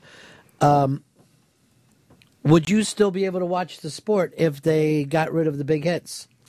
Uh, no, I don't think I would. I think I would. I think that it's such a sport of just bursts of action anyway. And if you took that away, that I, I don't think there would be the interest. So you'd rather I don't even these- think there would be the interest for gambling anymore on it. So you think um, let the guys get brain injuries? You'd rather that went on like that because the problem comes from us now. We know that this sport is, you know, these guys are kind of heroes to you when you're a kid, but you know now that they're going to become brain damaged as they get older, and it kind of takes the the same kind of excitement away from him too. How would you know of like, oh, that just took eight years off of his life? You don't think of it, oh, you got knocked on your ass, but I just saw something awful happen. People love it. People love fucking the violence. They, you think they put it out of their mind? yeah. They they they're not thinking no one thinks about the oh my god. That See, here's the thing about Junior Seau, which is interesting. Yes, he could go back and sue the NFL. Why can't he sue his college team? Why can't he sue his high school team? He got hits there. And all these things together is what caused it. Why does the NCAA get to skate on this? They make millions and millions of dollars, and there's tons of hits that take place there. That's coming. I mean, once if once NFL pays out, because eventually they're going to have to fucking pay out somebody. Then the NCAA. Here's my plan. I'm going to get a law degree Yeah. and call everybody who ever played college football until I start getting guys who are willing to sue. Fucking jump on that. Be the first to get get commercials. Be I great. just got to fucking study. I don't feel like doing that. You could forge like a degree, and then just That I would do, or an internet degree. Like, does anyone ever really look up, like, look into someone's fucking credentials when you're going to a lawyer? Yes, every single time. Yeah. There's never been a thing where, look, this dude says he's a lawyer, and he's not, or else I'd already be doing it. Um, See, people forget about the like. Let's say someone gets knocked out on the field. It's I like we- to say jacked up. They get jacked up. All right, now you're just going along. And then everyone sits there and they kind of hold their breath, see if anything's moving. Then once the guy's back on his feet, there's the round of applause from the stadium. And it feels like that's it. It's over. He got back on his feet. He must be okay. It just comes and goes so quickly. But you've made a good point, Fez. Now we can yell out, wait, we don't know yet. We really got to wait decades to see whether that was a horrible situation. Because that's the problem with it. That this stuff takes a while to show up. And you can't even go back and say it's that one hit. It may be plenty of hits that were in practice. And for all we know, it might have been when he was wrestling with his brother in the driveway when he was, you know, a kid. We don't know. Um, here's Joe. Joe, you're on the Ron and Fez show. Hey, what's going on, guys? I actually think they need to go the opposite direction. They don't need more padding; they need less padding. A guy's going to be way less uh, willing to spear or uh, throw his head into a guy uh, if he only has an old school piece of leather strapped over his head, like the you know the old gridiron guys. Well, that's the point you were making, Matt. You believe Right. in that. I would take it up a little bit. What if we allow the uniforms to be made out of pins? So every time you're doing a tackle, you risk 20, 30, on a good hit, 100 pins going in your body. And one player on the film, we don't know what it is, is wearing a dirty hypodermic needle. Oh, my God. So that makes it even a little more exciting. They could just rock Legion of Doom fucking pads. Those are a little bit big, and I worry about death. Where mine would just be more annoying to like, I don't want to hit that hard. But I, I brought this up earlier. I remember thigh pads and knee pads. These guys are basically wearing shorts out there right now. Yeah. They're, it's, they're just, and in the case of Frank Gore, we know he's not wearing a cup that shit's just shaking around all over the place. because he was shaking. What the fuck, Frank? Um, here is uh, RJ. You're on the Ron and Fez show. Hey guys, uh, hey, I just wanted to mention uh, about these hits and everything, and the NFL making money off of it. Uh, they do sell on the NFL.com's website a uh, big hits DVD that's nothing but just people getting laid out. Um, yeah, and that's been around for you know since the beginning of NFL films. We love big hits. We love the fact that they're mic'd, so we can hear it.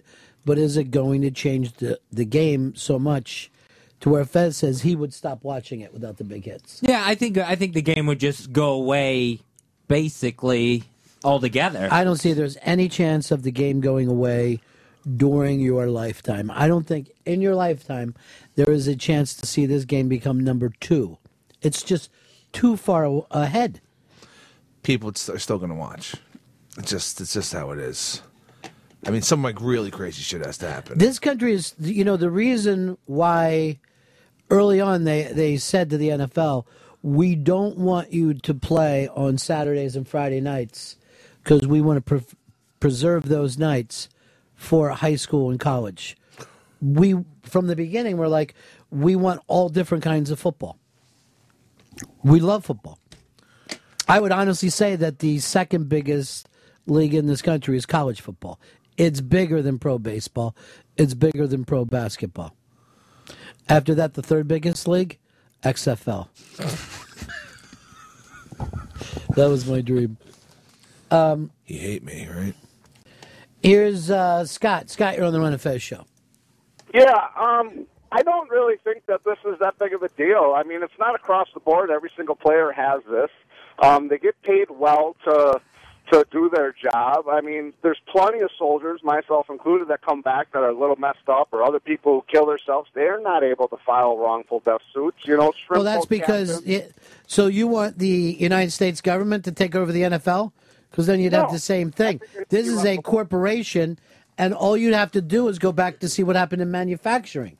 that at one time guys had to work around ob- obsess- uh, what is asbestos or Yeah. you know certain kinds of things that would make them sick, uh, coal miners or whatnot, and safety regulations had to be put in.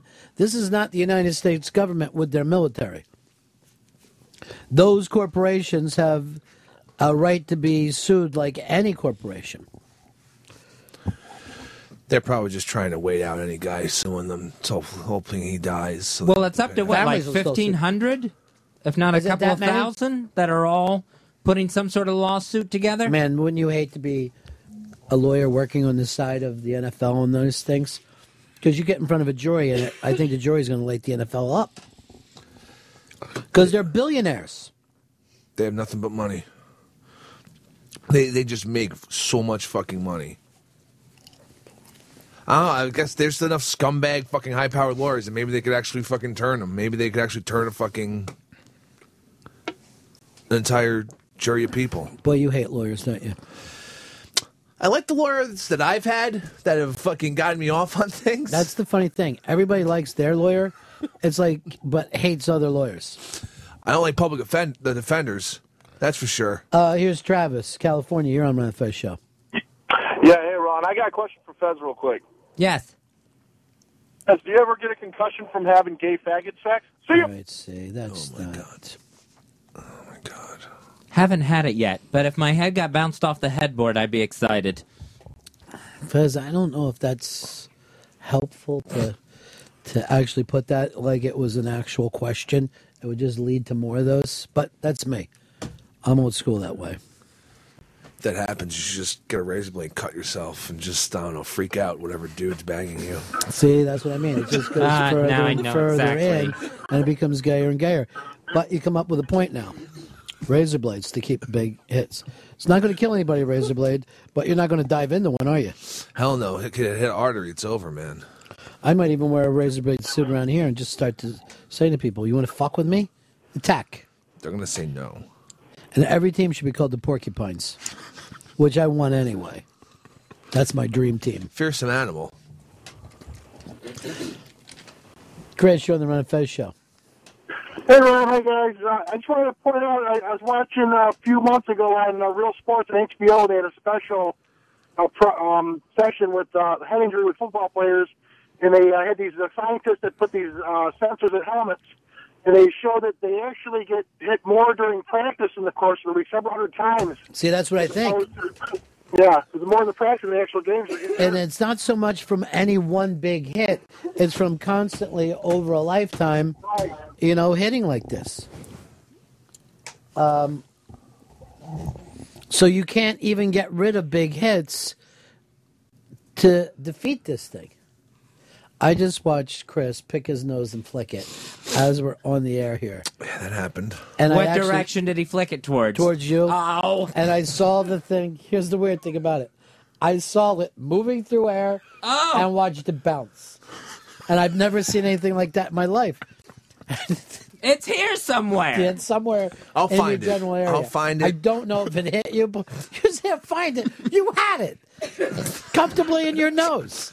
It wasn't comfortable, obviously. I'm sure it's on the board somewhere, No, I- and I'm I'll- gonna hit something and touch it accidentally. Look, I'll, I'll, I will find it and I will clean it up. No, nothing to worry about, everyone. There's nothing to Man, I worry want about. you to know Pips is in charge here, not this monster. By the way, do you think uh, Joe lied today by not coming in? I have no idea. You're already- I don't know him well enough to. You already say got a problem with that kid, though, right? Me? Yeah. No. You guys have a beef, though. I know. think that we tell. put, I think we put you over too much yesterday because you're all American boy, and he's that you know It's fine with me. he's that Oh, you know he's str- he struggle he struggles to be accepted. Um, I'll reach out to him and see It's if the I can. Please case don't. of bronchitis. No, I, Please I'll, I'll don't. t- don't worry, Pip. Serious, everyone. I'll I'll reach out to him and I'll make sure he feels accepted. everything you touch turns to fuck, dude, and I don't want that to happen. here. or get snot on it. But that happened one time, and I'm, I Fez is told right. you 'cause already. remember what just happened when you threw that thing? I can't forget I, it. I Yeah. do remember I- that. Now that you reminded me, I remember it too. It's been out of my mind for a while. And he is the one going, "Oh, we should have meatball sandwiches. I know a great place." And I'm just thinking of snot hands now. No, meatball Yeah. sandwiches. I have nothing to do with meatball sandwiches. I ain't making no, them. but when the food comes in, who goes? All right, here, Ronnie. This is yours. I won't do this it this one's time. yours. I won't do it that this time. Well, then who's gonna do it? I don't know, man. Pips, you want to hand out sandwiches? I don't trust Pips. What? He's your acolyte. Uh, Bruce, you're on the Ron and Fez show. Yeah, you better hope that booger didn't land on anything, Anthony. She'll throw the whole fucking studio away. But uh, what I was going to say is, if you watch the Baltimore game on Sunday, you had a receiver get popped, completely fucking leveled. Very next play, he gets up, scores the touchdown. No big deal. Earlier in the game, you get a player that just doesn't even look like that bad of a hit. He's slow getting up. You know, you got to worry about it, and then you can't even tell what hit is actually going to fuck you up. Well, yeah, I mean you're you're exactly right. You're you're 100 percent right that there, it's impossible to know which hit is going to shake your brain loose. Uh, remember the security guard that got taken out early in the game? Yeah. I watched him. The way he went out, he landed on his back. His head never hit the ground. It looked like he handled it perfectly. In the terms of when we were training uh, with the WWE guys, they showed you how to take a proper bump, never let your head go down, and yet he'd still shaken his what I call brain juice around a little bit. Oh man, he got. But look at the way he wrote that down. I mean, he did a textbook for not knowing it was coming. Yeah, he goes down on his elbows. And he took the full force across the, the best part of his back. His his head never hit. And it took him like they stopped the game. They're like, I don't know what the fuck to do. Injury timeout for the security guard. Everybody was nervous about him. I was taken out by Hines Ward once on the sideline. What? What the fuck? Do you realize that you'll be able to drink for that for the rest of your life? It wasn't as bad. Yeah. No, when you were standing there, and here comes Hines, was it only him or uh, several guys? There was someone behind them, but he stopped in time. So did he hit you? No. And so you were fine. Yeah, just rolled my ankles and twisted my knee, but I was. But when you up think and- to yourself, now everybody sees me now, I look like uh, I better milk this. anytime that I get a second of airtime on the sideline, I get my pocket starts blowing up because everyone's everyone's texting me about it. So who were you covering this for? I do some freelance work for Quackman Productions, which is the film crew for ESPN for Monday Night Football. So Okay. I run wires on the sideline for for them. Nice. It's a lot of fun. We used to be in D.C. and uh, they had the radio thing, so you could go down. Just if you're holding a disc, you get to go down there. And um, when the players start to come towards you, it is shocking how different that looks because it looks like and sounds like galloping horses. It Jesus. doesn't. It, you don't have the same feeling at all, and you think to yourself almost every time, "I don't think I can get out of the way of this." It's so fast. It's so fucking fast that it's stunning every single time. Fuck, man. I think with the guards also, those guards they can't face the field. They're always Right. facing the crowd, so they have no idea what's coming behind them. Yeah, and everybody acts like, "Oh, great, you're down on the field." First of all, you really can't tell what's going on out there too. It looks like you're watching a riot.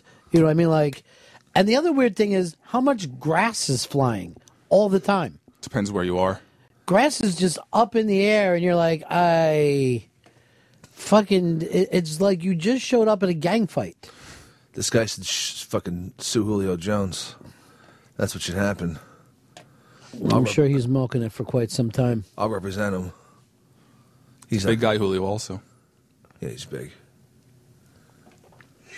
How are you going to represent him? I'm like, hey man, I'm a lawyer. Trust me. You already went through this. You can't tell people you're a lawyer if you're not. Oh. I'm not even sure if you could tell people you're a producer of a radio show. Oh, God, that today fucking was hurts. just- today was a rough day for you. What? Oh, I've been on it. That fucking lifeboat was the shit. Hmm. I'll wait till the reviews come in. I'll always think it was the shit. I don't care what the reviews are. Hmm. Odd. Um, let's go over here to. Um,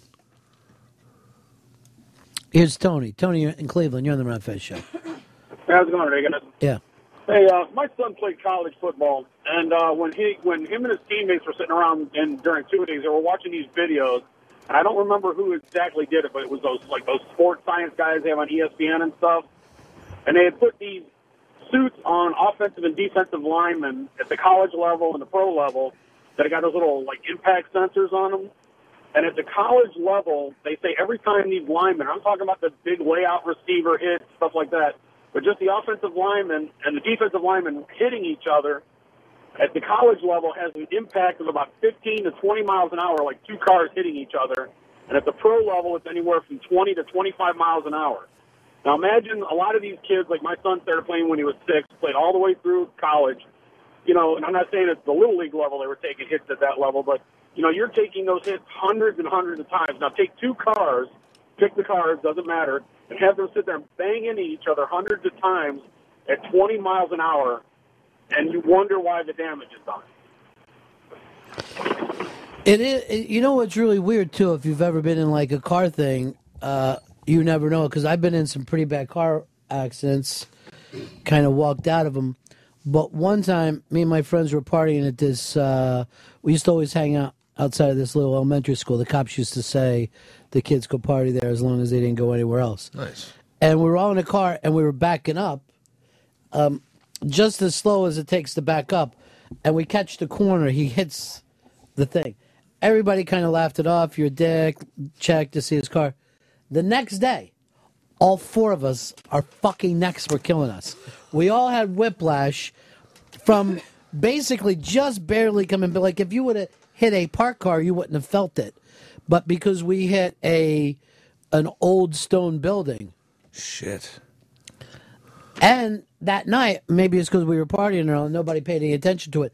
The next day, I was going, I was just, uh, my fucking neck. We, everybody's neck was killing them. Everybody had this weird whiplash. So you don't know what's going to fucking hurt you. We're just bags of meat, man. We're all just gonna.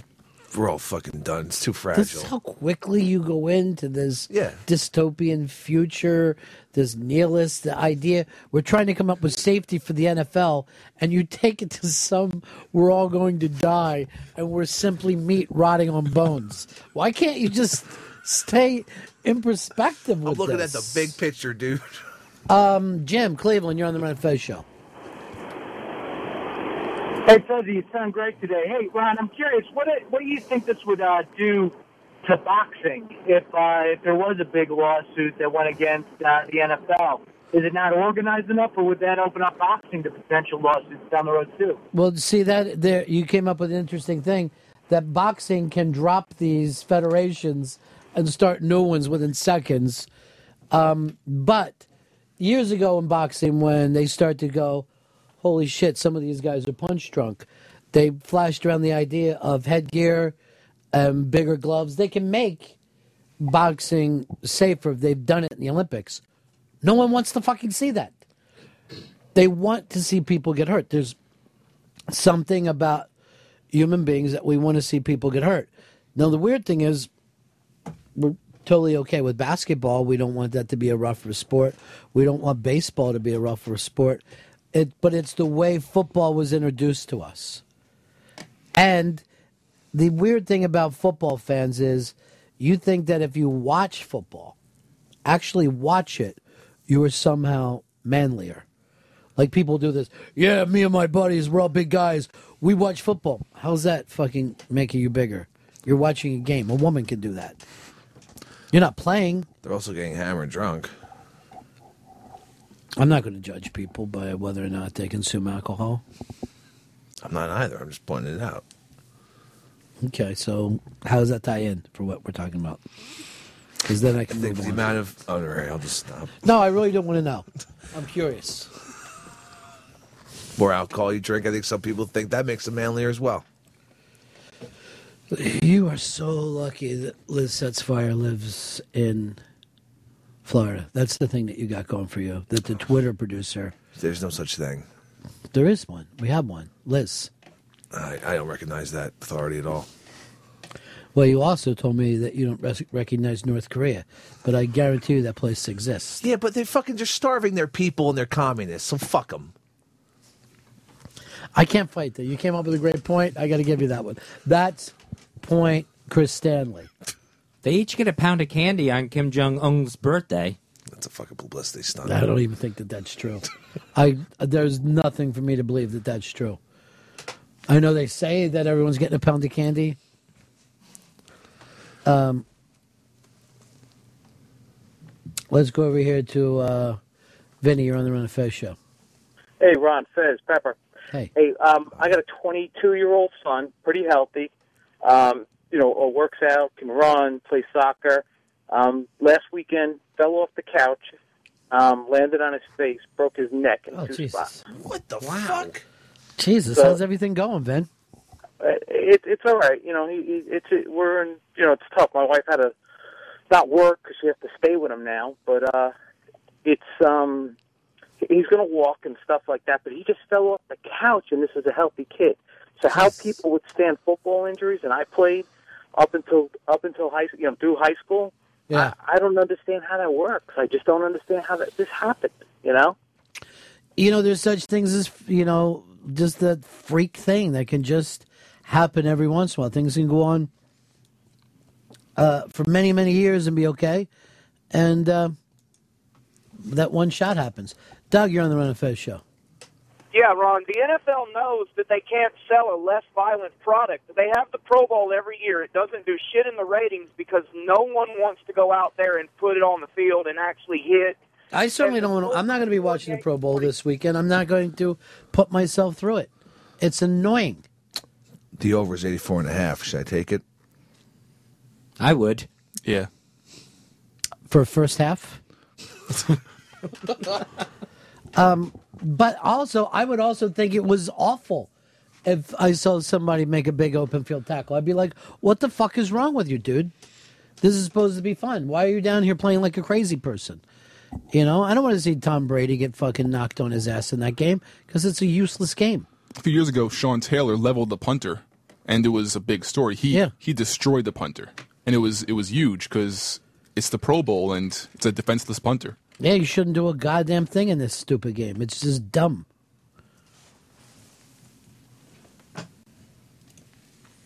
Um, let's see this. Boom. Shit. It's a Pro Bowl hit on a punter. He got what he's fucking coming to him. Jesus Oh, Christ. Every time you watch that. When flying. That one hurts. I was uh, watching a game one time, and you saw a vicious fucking hit like that, and the guy's not getting up, and I'm like, Jesus Christ, oh, I hate this. It looks, you know, I always worry about the broken neck, and the person was with the guy, like, what are you, a pussy? Like, what are you talking about? I don't want to see anybody break their fucking neck out here. It's crazy. In Kansas City last season, when Matt Cassel went down with an injury, the fans cheered him. And the old lineman, he destroyed the fans after the game. Yeah, their own fans because they really did want him out. Um, let's go over here, Jay Tampa. You're on the Ron Fez show.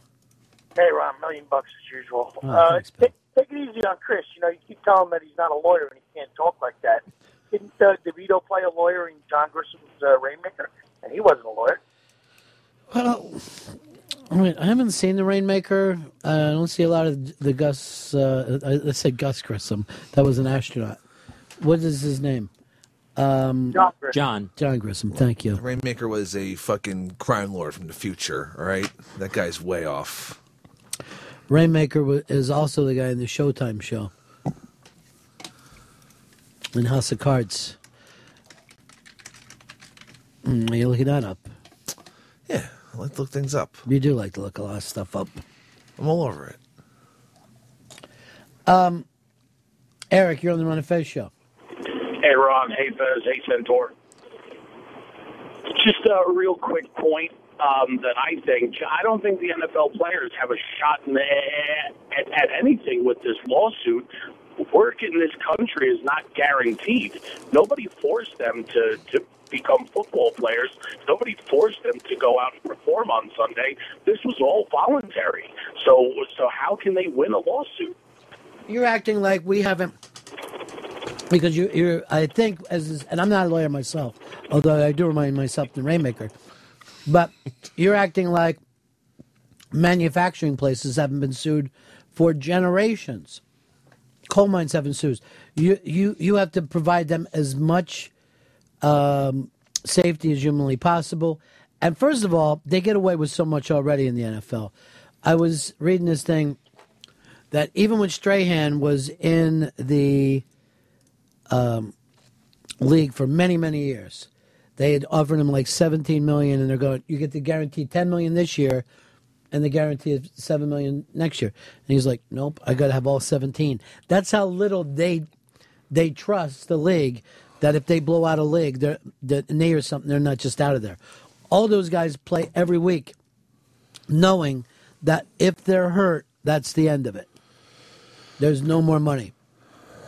It's fucking terrible. It's an ugly game, man. It's much uglier than basketball, uh, much uglier than uh, baseball.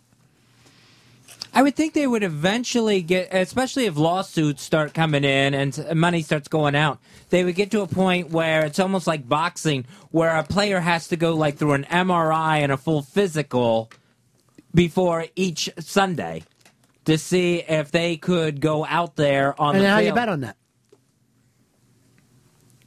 To see if there's any sort of sign of brain damage or concussion. Right, but then how do you bet on the games?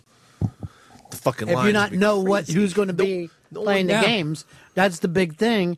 Gambling plays such a big part of this that if you have to wait constantly, if anybody has an edge on any of this stuff, and no one trusts the team doctors, you know you're going to have to have outside people that the coaches aren't uh, that have no sway over, and who's going to believe that? And by the way, to that last caller, if if these guys don't stand a chance, the NFL sure isn't acting that way. The NFL is going out of their way now to look like all we care about is safety, and we will find the shit out of anybody, and we will guarantee this and that.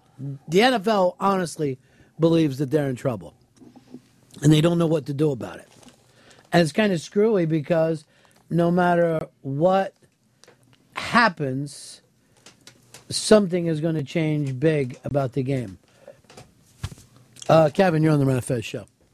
Hey, Ronnie. Hey, uh, going back a little while ago to where you're talking about piling on plus these hits. Uh, great one the other night, but the guy looked like he took a vicious hit, laying on the field, twitching. Everybody's piling on the football, stepping on him. Then when the best part, when they show the replay, all he did was do the splits and nut himself. Okay.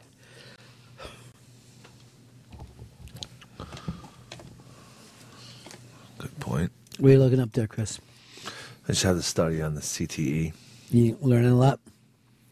Learn a little bit. Why you lie about being a lawyer? You ought to lie about being a doctor. I'm just that's that's a little dicey because I don't think I'd want to cut into someone. And I don't know. Do you ever hear of anyone who ever became a doctor and a lawyer? No. I believe his name came up on the air today. He's a writer. Doctor, lawyer. Writer of novels.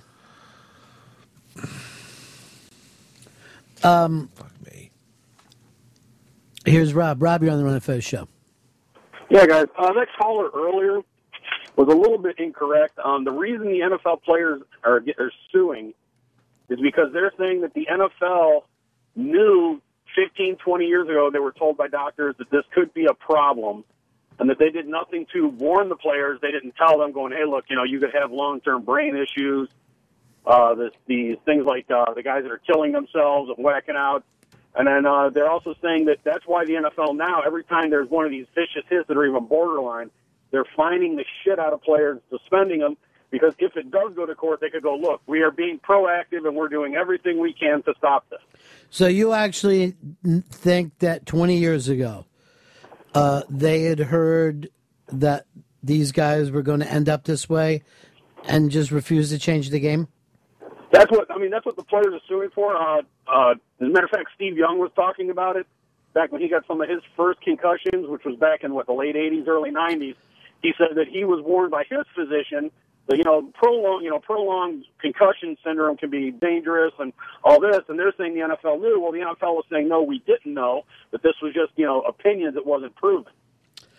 Uh, coming up at 3 o'clock, uh, Katie Couric will be doing her interview with Yes. Not only Manti Te'o, but an empty chair. I believe she does have the girlfriend face. Um, That's weird. Why is up just there? get the fucking dude that he was talking to? Just get him. Um, should we check that out? It's over on BuzzFeed, or we got it on? on oh, it's on the iBang. All right, if you go over to the iBang, we've got some of the. These are basically the fake uh, girlfriend's voicemail. Let's. I don't know how long this will stay up, but it's up right now. Let's take a listen. I'm just letting you know you just got here, and I'm getting ready for my first session, and I just want to call you, keep you posted. I miss you, I love you. Bye. I don't know who answered your phone. I don't care. This is my last time trying.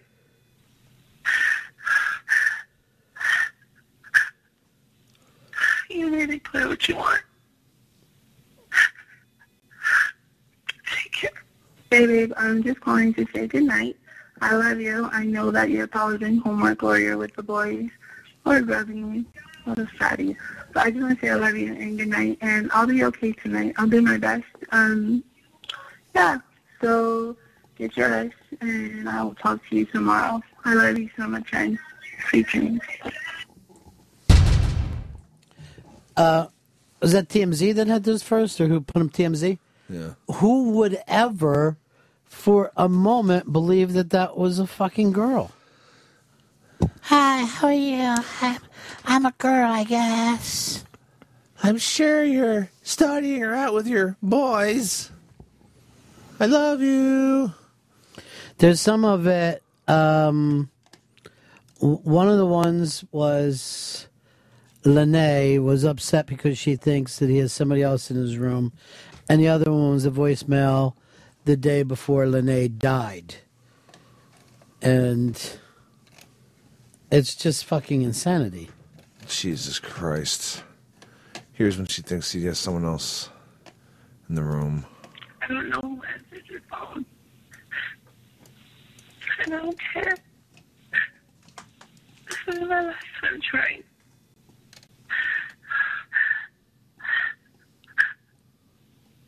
You need to play what you want. Take care. This is before the days she died. You know. Died. Yeah. Babe, I'm just calling to say goodnight. I love you. I know that you're probably doing homework or you're with the boys or grabbing me. What a fatty. But I just want to say I love you and good night. And I'll be okay tonight. I'll do my best. Um, yeah. So get your rest and I will talk to you tomorrow. I love you so much and sweet dreams. Now, who, who is the gay kid that supposedly fooled him? Rana Ronaiah Tuiasosopo. This What's his name? Ronaiah Tuiasosopo. Now that's who we were listening to, right? A dude going like, ah, I'm a, Allegedly. I'm a, uh, I'm no, this isn't alleged. This is hundred percent true. I am running at the hippopotam. I got chemo later. I wish you were here right now, sucking my dick. I mean, licking my vagina, since I have one where my cock isn't at.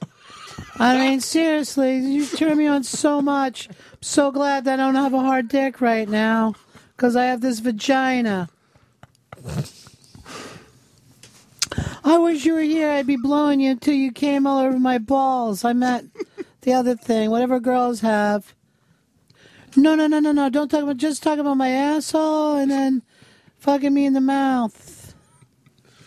Making love to his Fucking Samoa must be the nuttiest place ever. If I, if seriously, if I was a Samoan and I lived on that island, I would be there with a crane trying to dig a hole so deep that the island would fucking fill with water and sink to the bottom, so we'd have to put up with this embarrassment. He makes all Samoans look Gay. gay, and kind of retarded. Now the other thing is, Fez, this is why people are distrustful of gays. You know what I mean? Because look at this shit that they do. And he's from one of the most respected families in this in the Samoans. Yeah, 'cause respected. They got the- fucking shoes. Well, So the everybody football has- player, the baseball player, Mhm. and so they're one of the most athletic families supposedly, and he just never made it. How could he make it? He's fucking a gay kid, calling up dudes and fucking just say, "I don't know what you're doing right now. I wish I was over your house though. I have a girl's bike, so you know it's because I'm a girl. Totally not a dude." And they can't be nearly as uh, respected as Afa and Sika's family. The wild Samoans. Man, if you if you did a wrestling show where they got a giant fucking laugh, especially if it was, you got to remember this kid is so young, he has no idea. You might as well have brought up a fucking Charlie Chaplin to him. Um, but uh, you know, I don't know what you're supposed to do right now. Call me later on my girl phone, my pink phone. I'll try to pick it up with my vagina lips. Uh, Oh. because that's what I am, a girl. Um, John, you're on the Ron and Fez show. Hey, John- Ronnie. Yeah. So we're kind of past it a little bit, but talking about the difference between baseball and football, you know, the the football players, only the superstars get the big contracts. And I mean, look at B.J. Upton uh, in baseball. He signed a seventy-seven million dollar guaranteed contract. He hit two fifty-five and thirty stolen bases last year. Not one player, no one in the NFL has seventy-seven million in guaranteed money. It's no one. unbelievable. It's unbelievable that the, the this league that makes so much money get turns around and sees these baseball players making a lot more. and let's oh. face it, most baseball players could walk down the street and not fucking have anybody yell out the car at them. The league average is like three million or something. You're making three million. Yeah, and that's because you're averaging in guys that are not playing at all. They're, they're just sitting there going, fuck, I'm getting fucking $2 million like a fucking bum. Shit, I gotta make some real money. My ass is broke. Um, let's go over here to uh, Rob. Rob, you're on Ron and Fez. Hey, Ron. Hey, Fez. Hey, Pepper. Um, Hi. my mom died eight years ago, and she went through a, a like a bout of cancer, and she was pretty much the last few weeks. Her voice was virtually non-existent. I mean, her this chick's voice, or dude's chick voice, sounds so strong. It's like, how stupid do you have to be? Manti Te'o cannot be straight. No, he's No not way. straight. No way. He doesn't know it yet, but he's not straight to allow that to happen. There's no one who would think that was a chick. No, no. I, I'm appalled. For, I grew up around Notre Dame. I'm, I'm just sad for Notre Dame. I Because swear to this is God. going to bring them down. I'm gonna go listen to it a little more, but I think that last one that I listened to, that same thing has been left for me. That same exact voice on my answering service from Jerry Barker, and Oh my god. it's Barker. Um, let me know if you want me. Come by. Is somebody there with you? Fucking answer me. Go Irish. Well, Fez, you gave us the gay perspective on that, and I appreciate it. All right. They're It totally in a- on it together. It is a. The other show, Matt. Good job, buddy. Thank you. I feel sorry that you knocked the other kid out so fast, but I'm going to fucking get that kid back in here. I believe Sick that no. I believe that he's going to tell us that he's going to leave a voicemail that he died. Oh, this is Punchy Joe's uh, mom. He passed away today. Ron, I got a bunch of voicemails I gotta play. I guess he got poisoned by that Matt that everybody fawned over.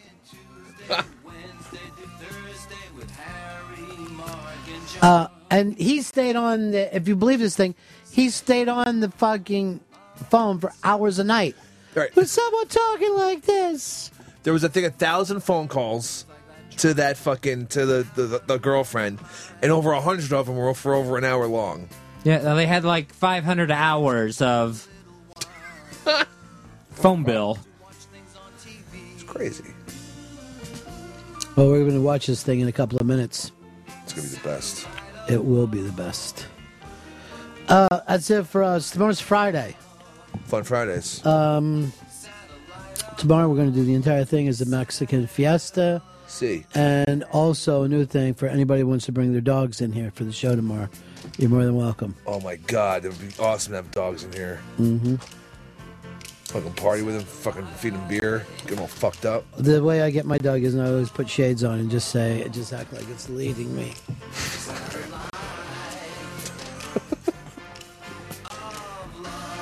oh, and we're also doing a new game show tomorrow called Expose the Gypsy. So I don't know how that works out, but it's going to be fun. We're Who are you picking right now, Matt, in Super Bowl, if you had to pick today? 49ers. Ooh, all 49ers here. Line's Um, three and a half now. Speaking of game shows, brand new round of Either or Neither is on the front page of the iBang today. Can you figure out if it's a Middle Eastern leader or a planet from the Star Wars universe? There's that plug. You got it in, buddy. How you feel? Not so good. Why? Probably should have mentioned it sooner.